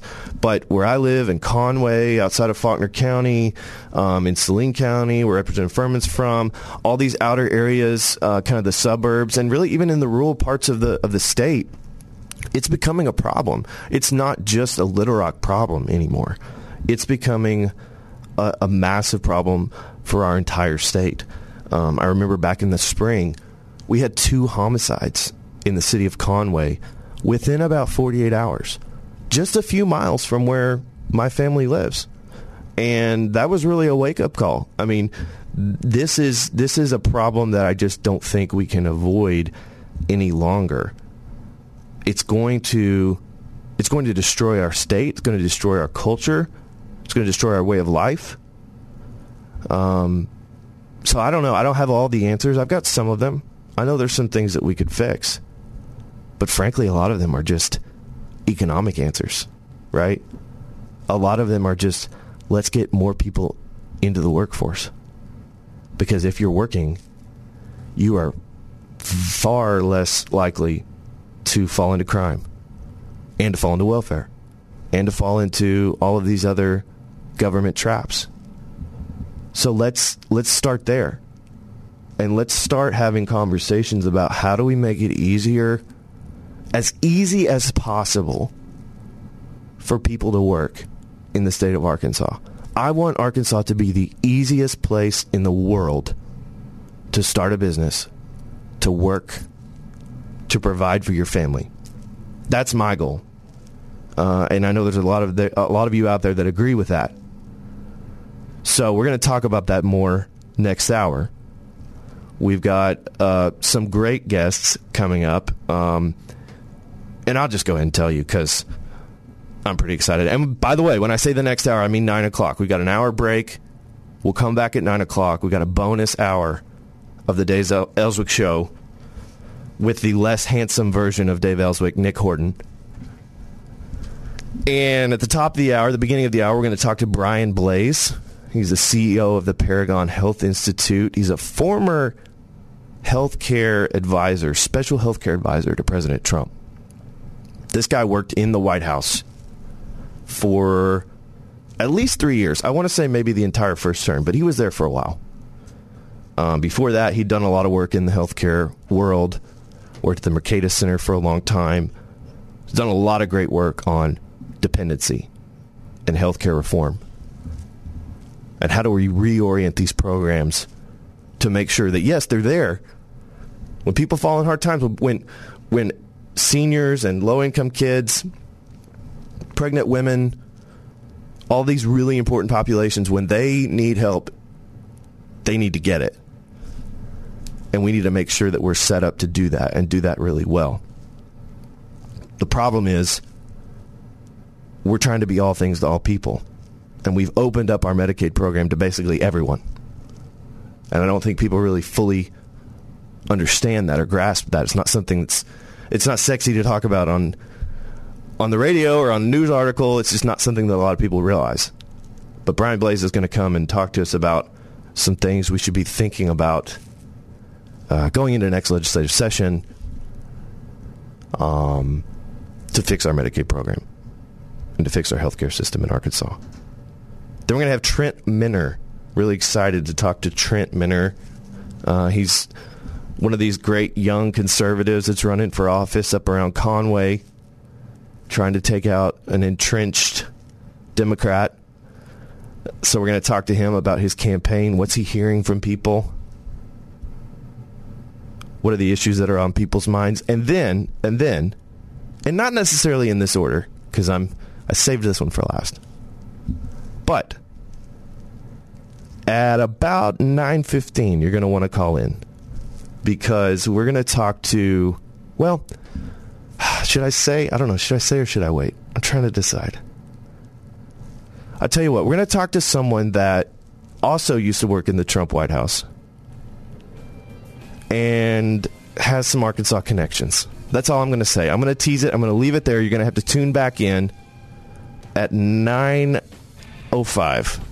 And we'll talk to Brian Blase, talk to Trent Minner, and we'll talk to someone else who used to work in the Trump administration. You're going to want to hear it. Uh, this is Nick Horton filling in for Dave Elswick, owner of Red Truck Strategies. You can learn more about us at redtruckstrategies.com. Redtruckstrategies.com. We work on research, messaging, polling. If you're a nonprofit, if you're a business owner, even, we can help you take your message to your customers. Hopefully, I've at least communicated something on the radio today that's demonstrated my ability to deliver a message. Um, but check us out, and we're gonna we're gonna take a break for about an hour, and we'll be back at nine o'clock. So join us back here at nine o'clock on the Dave Elswick program.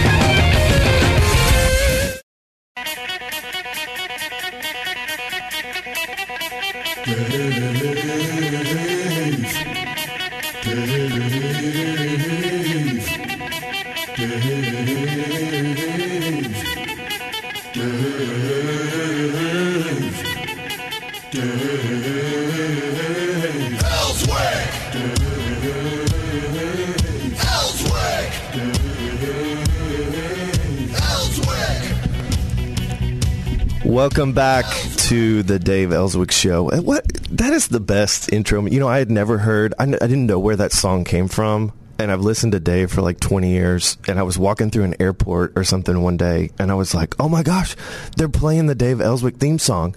And I had no, is it ACDC or something like that? I, I don't even know.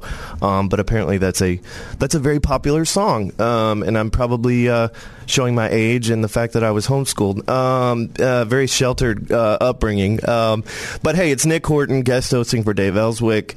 Uh, Dave, I hope you're having great time off, uh, getting some uh, getting some time away from the busyness and the chaos of the uh, the radio industry and recharging. Um, I'm gonna hop right into it. We got a little bit of a short segment here on the front end, so I want to go ahead and introduce our very special guest, uh, Dr. Brian Blase, uh, the president of the Paragon Health Institute, uh, longtime uh, healthcare advisor in the White House. Brian, thanks so much for joining us today. Hey, Nick, great to be with you. Hey, it's great to great to have you on. Um, so tell us a little bit. I know Paragon. I mean, you guys came on the scene not that long ago, but you've made such a splash that it feels like feels like you've been around forever. Um, but I'm not sure in Arkansas in this in this market how familiar people are with y'all's work. So tell us a little bit about Paragon, uh, what you guys are focused on, and kind of the origins uh, of your organization. Sure, we just brought on to the team a great uh, uh, research fellow too. Uh, so Nick, we're glad to have you as, as part of the team. Um, you know, uh, those of us that support free markets and limited government and have an interest in public policy have too long neglected the importance of health policy. And I think during uh, Obamacare, you know, uh, Republicans and conservatives knew that they were opposed to it uh, and came up with a repeal and replace slogan.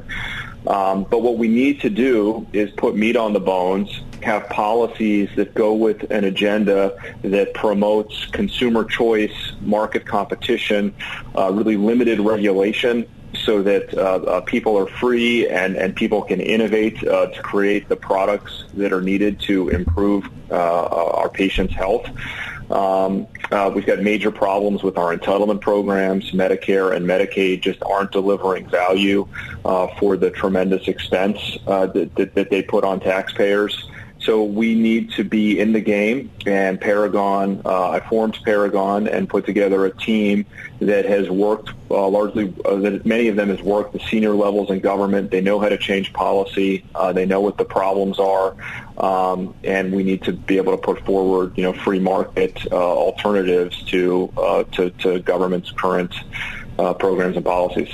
Yeah, well, it, it, uh, very well said, and I think you're going to have a you're going to have a lot of success with that message, particularly in Arkansas, because I think a lot of people are are catching on to this problem of 1.1 million now, 1.1 million people out of, in a state of three million people that are dependent on Medicaid, um, and everybody wants the program to be there for people that really need it, but if we have everyone on the program, we don't have anyone paying for the program. Um, that that sort of becomes a problem at some point. So I know, Brian, I know a lot of your expertise is at the federal level, but I know you also have really your finger on the pulse of what's happening in states. So on that topic of Medicaid, you know, again, we're we're facing a lot of challenges with that in Arkansas. What are some things? We got a legislative session coming up. We've got a new governor coming into office. What are some things state policymakers should be thinking about going into our legislative session in terms of how to fix Medicaid and make it more sustainable for people that really need it?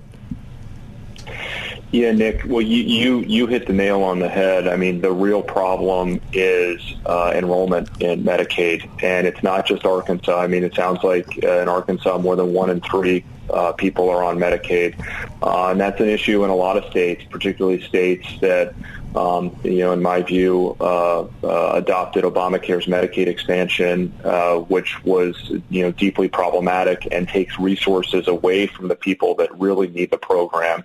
You know, the low-income pregnant women, uh, individuals with disabilities, and expanding the program to able-bodied working adults and crowding out uh, services uh, for the truly vulnerable. What states need to do is uh, eligibility determinations. Uh, one of the things that the states should certainly look at um, is starting eligibility determinations right away. There is a federal uh, provision of one of the original coronavirus relief bills that essentially uh, bribed states not to do eligibility determinations by uh, paying states greater uh, money from Washington. I think the reality is for a lot of states, they're not getting them uh, as much money from Washington as they need uh, for the expense of people who are enrolled in the program who are no longer eligible. Nationally, we estimate that there's about 20 million people enrolled in Medicaid that aren't eligible for the program. Many of them have offers of employer coverage, and it's appropriate for them to be on employer coverage. So I think um, uh, properly determining eligibility, uh, evaluating whether it makes sense uh, to continue uh, with the with the sort of COVID policy that prevents uh, states like Arkansas from doing eligibility determinations, and then just auditing where the money is going. I think we're losing a lot of money uh, to insurance companies that are managing uh, managed care for Medicaid, and states should do deep dives uh, to understand exactly where that all the taxpayer money is going.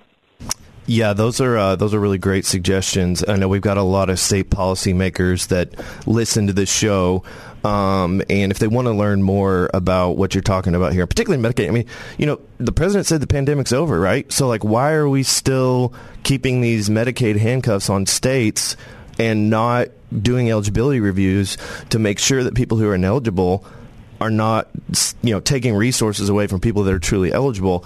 Um, Brian, we got to go to a hard break, but if people want to learn more about your organization, where can they do that? They should go to ParagonInstitute.org. You can Google Paragon Health Institute, uh, get on our website, and check out sort of all the uh, uh, products and, and, research that Paragon has been up to, and all the great uh, staff that we've brought on board as part of the Paragon team. Yeah, that's great. Thanks so much, Brian, for joining us. Uh, we got to take a break. When we come back, we are going to talk to the next governor of the state of Arkansas. So you're not going to want to miss it. Nick Horton filling in for Dave Elswick on the Dave Elswick Show.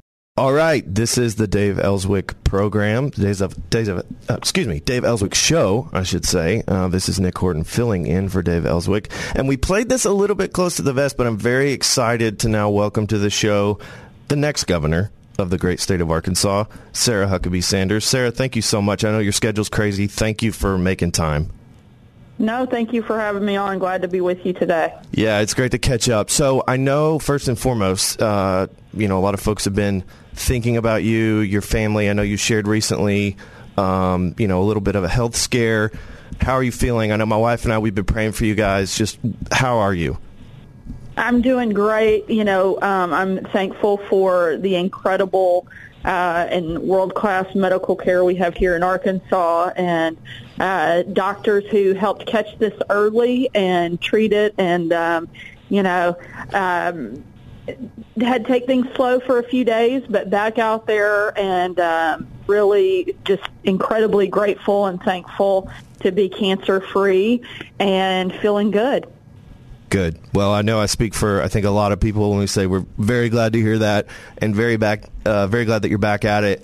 Um, I know you've been doing a freedom tour, um, and I wanted to just hear from you. You know, I, my sense is that's as much of a listening tour as it is a speaking tour. And so, what are you hearing from folks? What are on voters' minds? A lot of things in the news: inflation, crime. Uh, but what do you hear when you talk to regular Arkansans? What what are what are they uh, worried about? What's keeping them up at night? Yeah, and, and before we jump into that, which I certainly want to, I, I want to reiterate how grateful I am and how appreciative I am for people like you and your family and others across the state and frankly across the country who have been praying and um, we certainly felt that and appreciate it more than you probably know and understand. So we're very grateful for the outpouring of support over this last uh, week and a half. So thank you for that.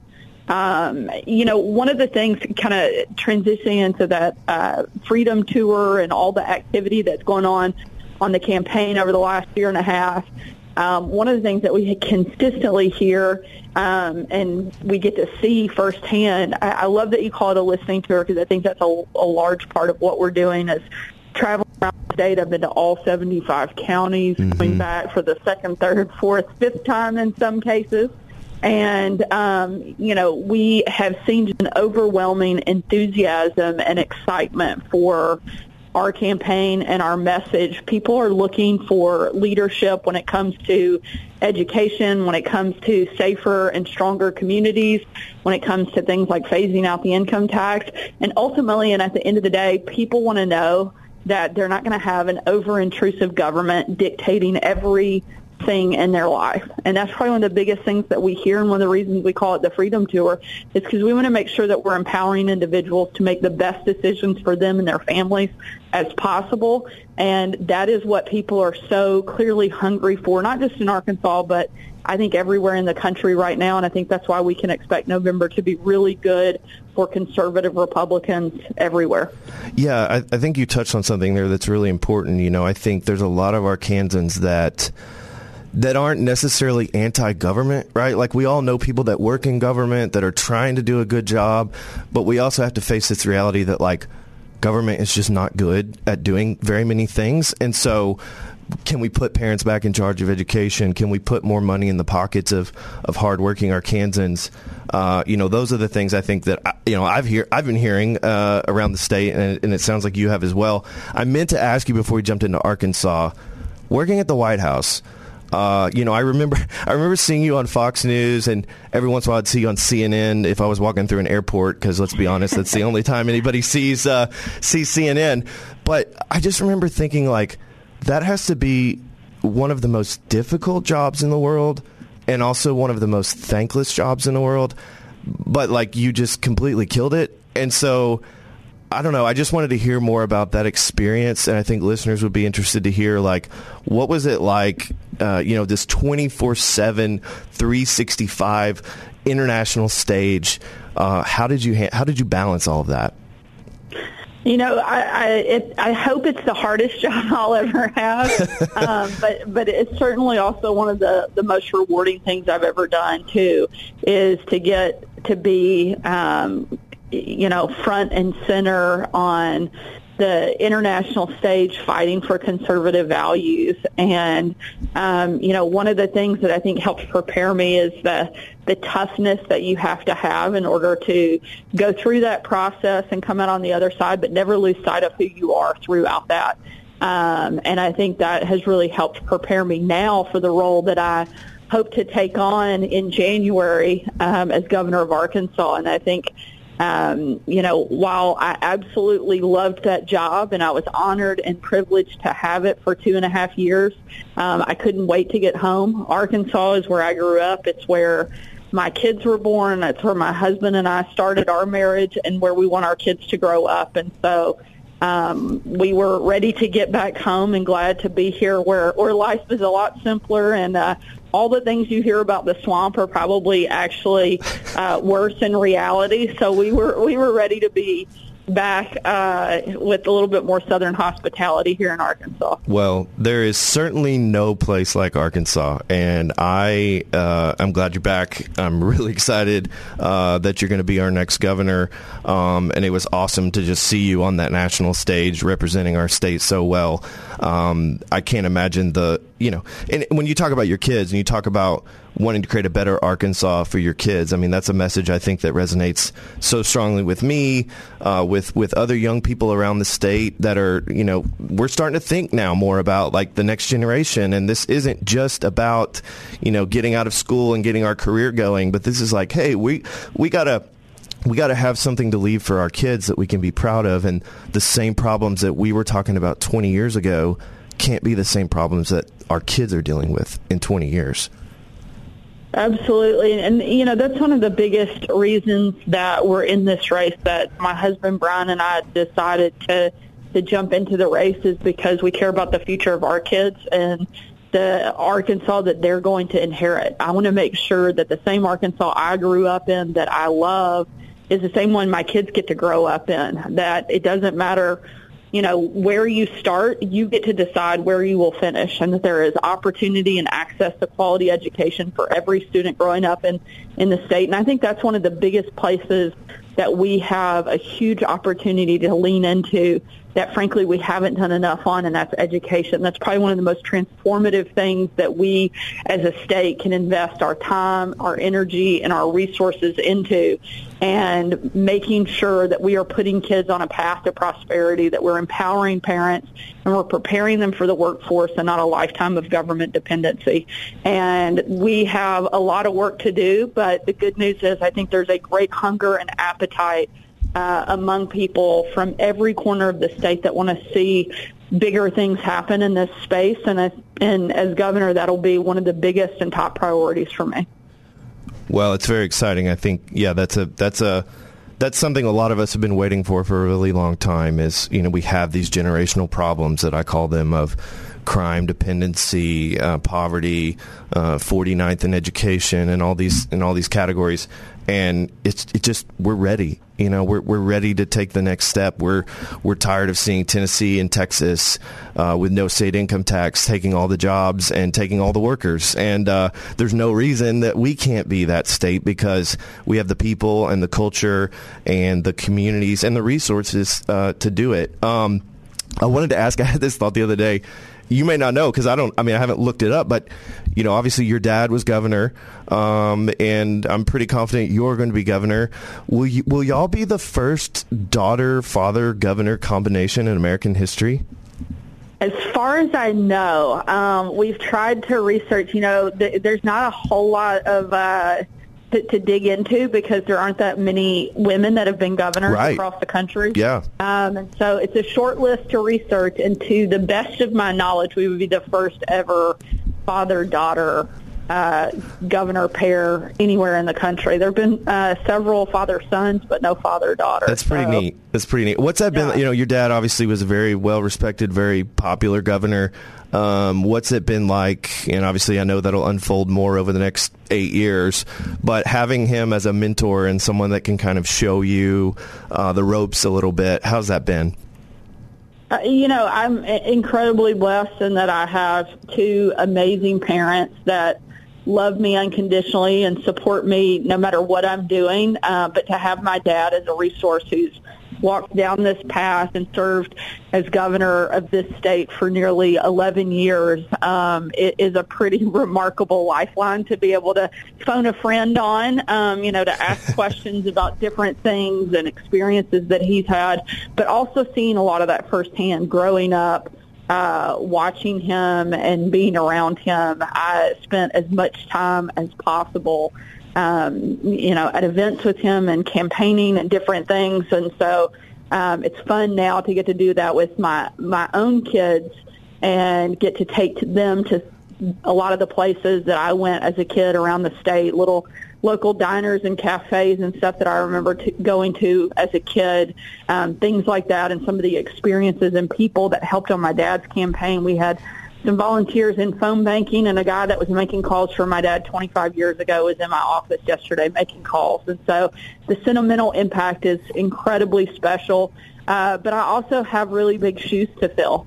I think my mm-hmm. dad is one of the best governors our state has ever seen, certainly uh, one of the best governors our country has ever seen. And so I have uh, high expectations to do really big and bold conservative reform here in Arkansas and live up to uh, a pretty good reputation that he's laid out for our family. Yeah, no, it's very exciting, and I think the great the great thing is you've got you know from my vantage point you've got a a really hungry young conservative legislature that's coming in, and they're like I said, they're kind of at this same stage of life that a lot of us are in, where we're really starting to think about what we're leaving behind for our kids and grandkids.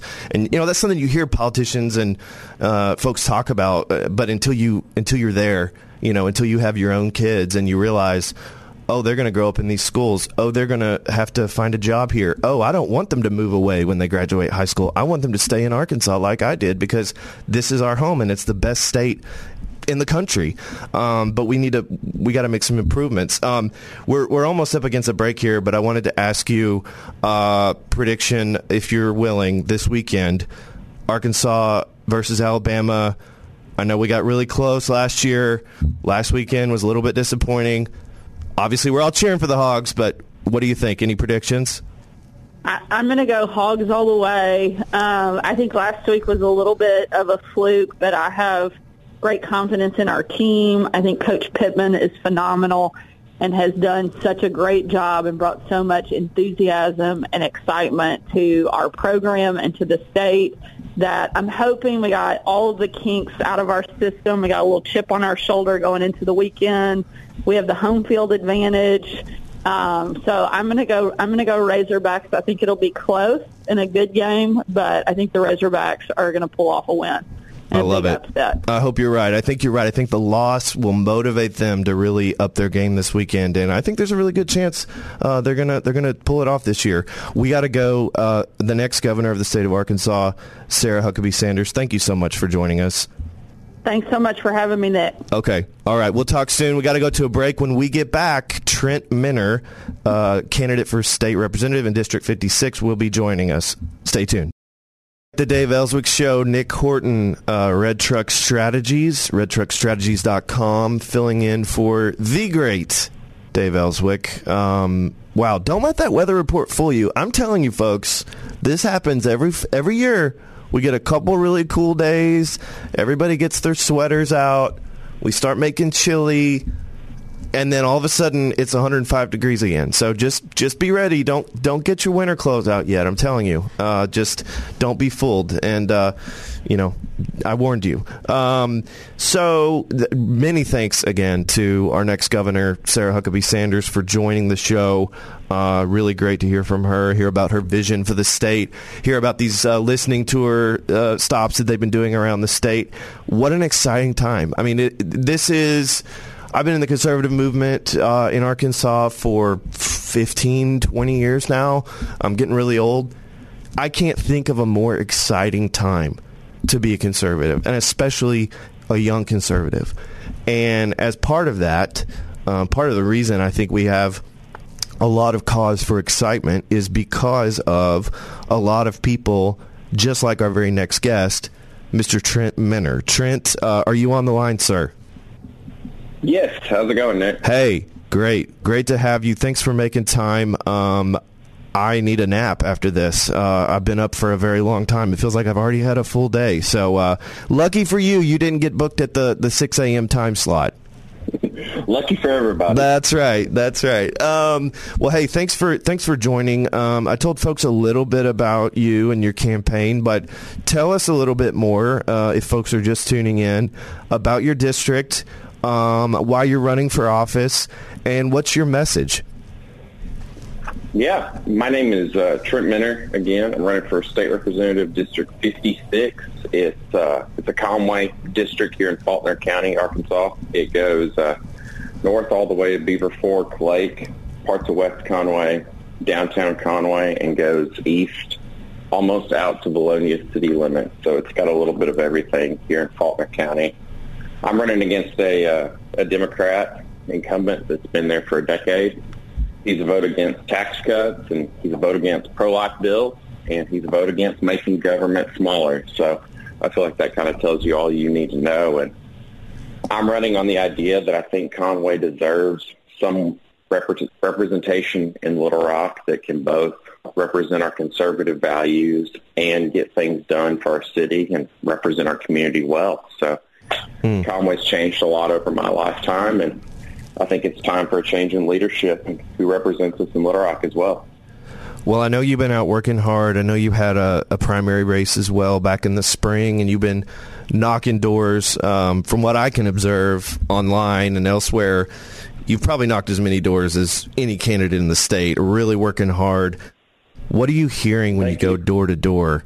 Uh, when you talk to folks, what's on their mind? What are the issues that they're really worried about?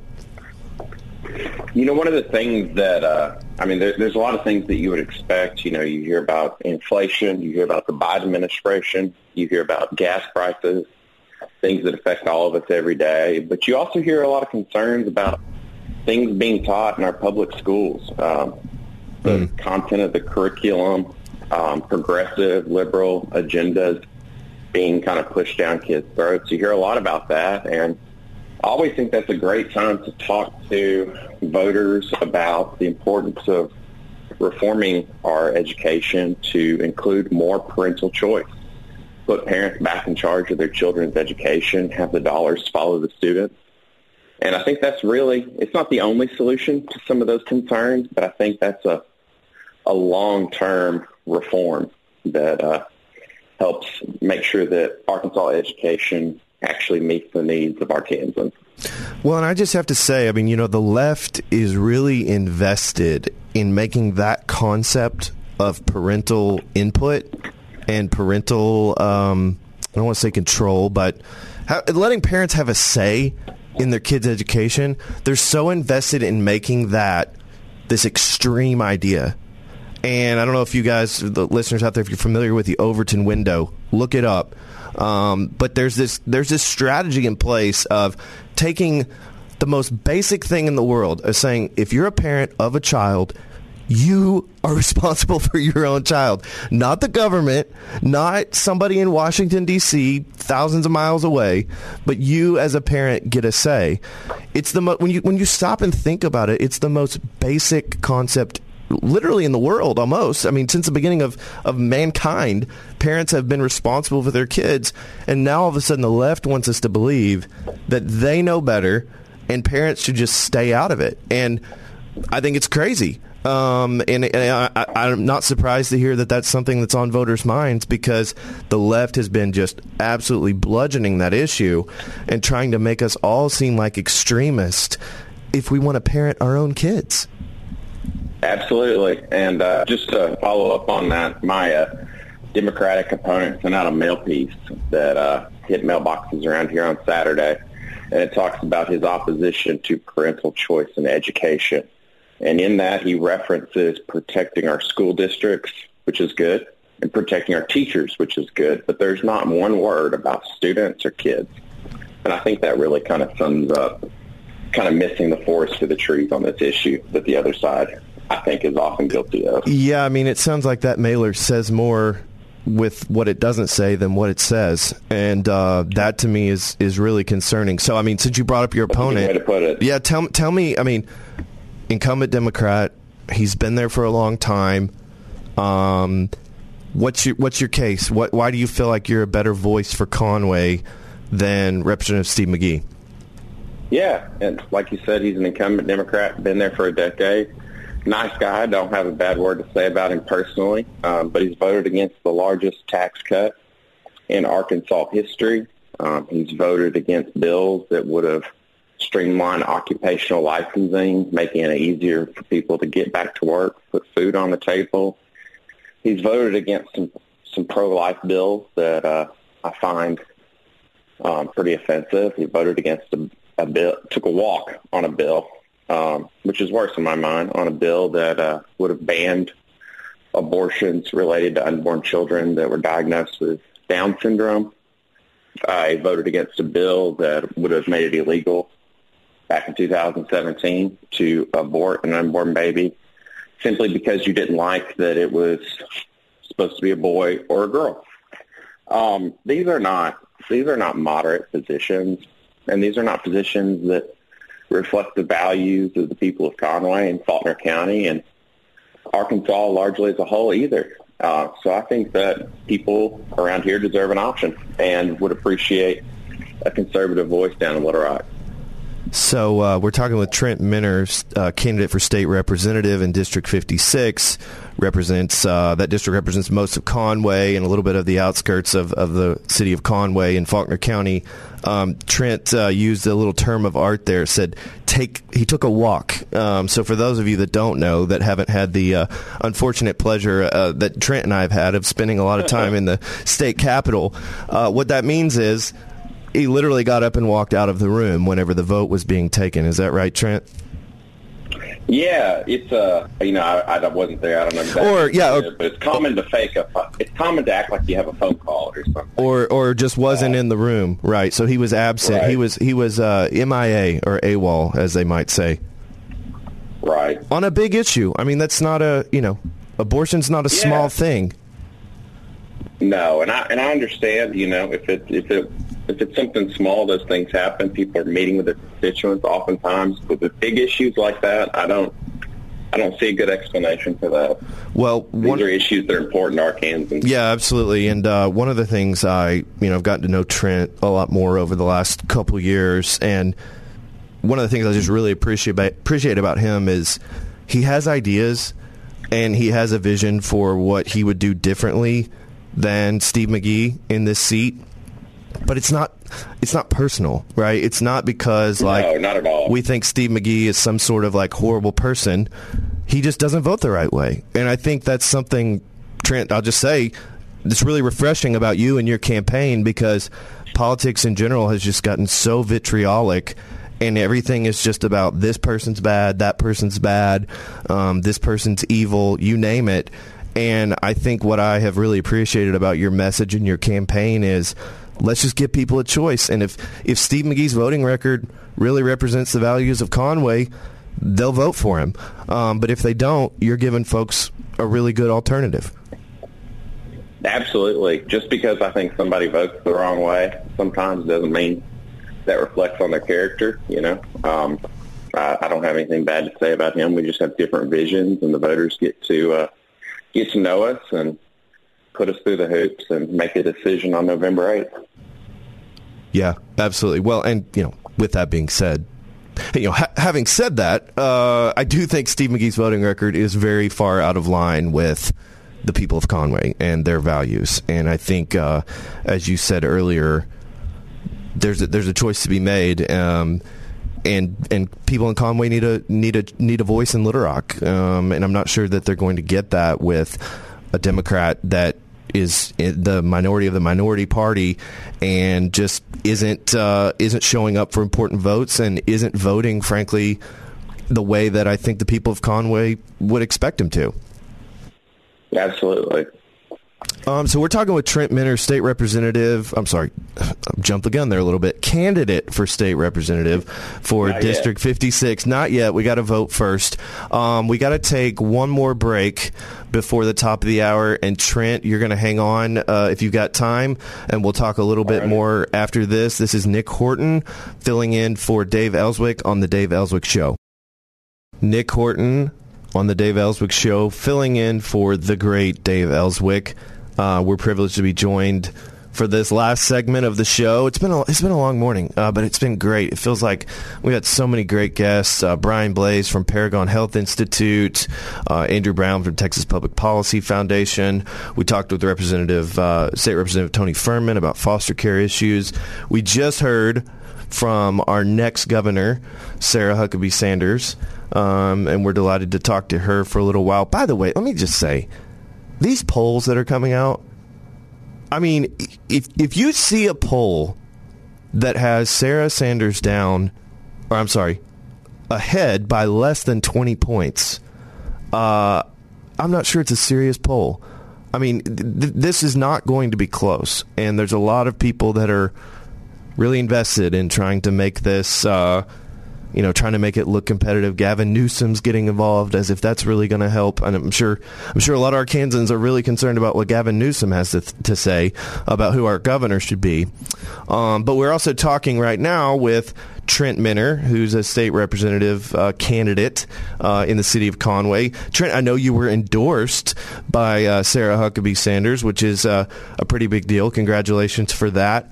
Um, how exciting is it for you looking at you know what what could lie ahead? Let's say you you know you, you're successful in November. Sarah Sanders is coming in as governor. It's time to get to work, and what an opportunity! I mean, what an opportunity as a young conservative to get to help shape the direction of our state for the next 25, 35, 45 years. Um, are you excited? Maybe not. Can you hear me? There he is. All right. Yeah. Got Sorry, you now. I, I heard your I heard your question, and I'm I'm very excited to go in at this time and be able to work and partner with uh, the future Governor Sanders, who uh, has already done a lot uh, to lay the groundwork to hit the ground running here in January, and it's exciting to see uh, what I think will be a really good partnership between the, the both the governor's office and the state legislature. Yeah, and I'm I- glad you brought up the Gavin Newsom thing because that uh, I got a big kick out of that. It's pretty funny. pretty funny. Pretty funny. Well, maybe maybe at least there's some Democrat consultants in Arkansas that can make a little bit of money now this cycle um, with getting some of that Hey, California money flowing in. Yeah, economic development. You know, Okay. Look on the bright side. That's right. That's right. Well, and I just want to say, you know, to the listeners out there, and Trent, maybe you can weigh in on this as well. I, I said this earlier in the show, uh, in the in the first hour. I think, be patient. Like it took us a long time, and I'm and I'm preaching to myself, right? Because like we're all in this in this culture, and, and we're millennials and all this, and it's like microwave uh, solutions. Like give it to me now, 90 seconds, and I'm ready to go. Um, you know, and, and we we need, we need to fix the foster care system. We got to get rid of the state income tax. We got to go go go. All those things have got to happen, but it took us about 150 years uh, to get into this hole. I think we're at a point now where we're putting the shovel down and we're going to stop digging the hole, but it's going to take us a little bit of time to climb our way out. So I don't want to lower expectations because I think there's a lot of reason to be optimistic and be excited about what could happen next legislative session. But there's a lot of issues and there's a lot of problems Yeah. that need to be fixed. And I know it, it can be easy to get impatient. No, I'm I'm really glad you brought that up too, and I think sometimes it's easy to forget. Um, as red as Arkansas is, and it's ironic coming from me, you know, being a young younger guy, but you know, Arkansas had control of the governor's office, the executive branch, and the state legislature just since January 2015. And sometimes it's easy to kind of forget that. Like you said, that was a great way to put it. It took us 150 years to dig the hole. We're almost at eight years of digging out. We can have disagreements about who digs the fastest and at what pace we need to dig. That those are totally normal discussions to have inside the family as Republicans, as conservatives. But at least we're digging out of the hole, and uh, we're starting to see a light at the end of the tunnel. Yeah, I agree. Trent, um, your campaign, uh, what are you talking about with folks? When you go door to door, I know there's a contrast, right, naturally between what you want to do and what your uh, opponent has done in the legislature. And we got just a couple more minutes here. But what's your message to voters when you're talking to them about what you want to do, what Representative Trent Minner wants to do in the next legislative session? What are some things you really want to dig into? Well, I already touched a little bit on parental choice. I really want to see more workforce, career, technical education. We used to call it used to call it VOTEC. They call it career technical ed now. I want to see more opportunities like that here in Conway, here in Faulkner County. I want to push for more opportunities for kids that are finishing high school. College may not be an option, uh, may not be the best option at that time. They can learn to weld, um, get a certification for HVAC in the electrician trade, any of those kind of things.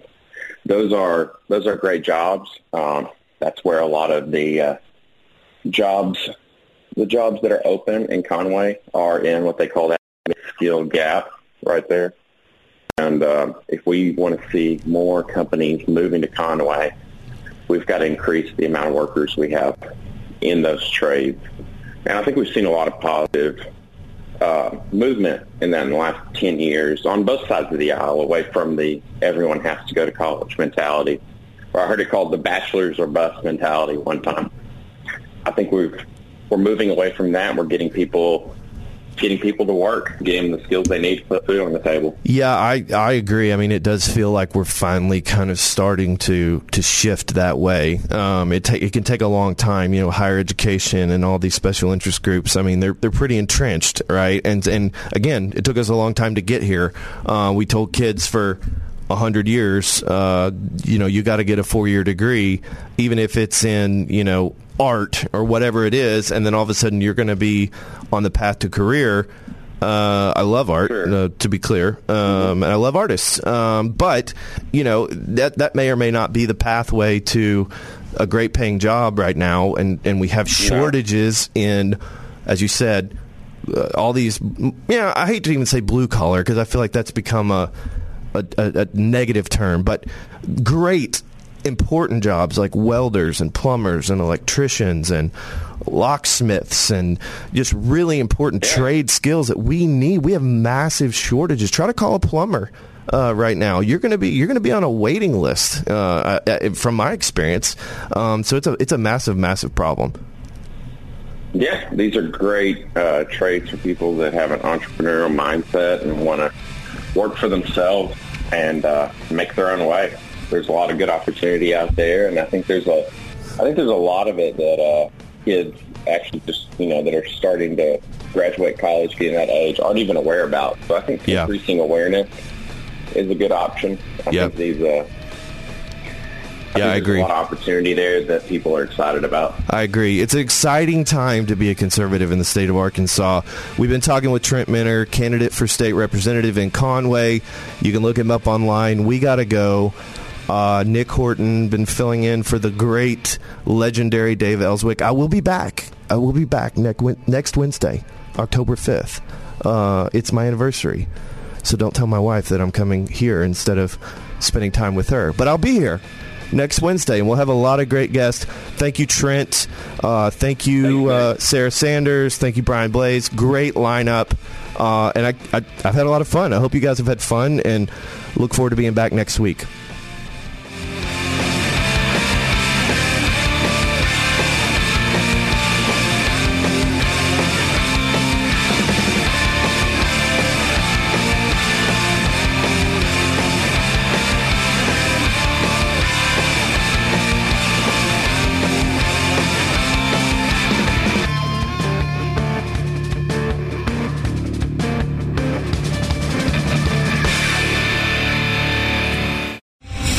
star general Michael J. Flynn, head of the Pentagon Intelligence Agency, knew all the government's dirty secrets. He was one of the most respected generals in the military. Flynn knew what the intel world had been up to. He understood its funding. He ordered the first audit of the use of contractors. This set off alarm bells.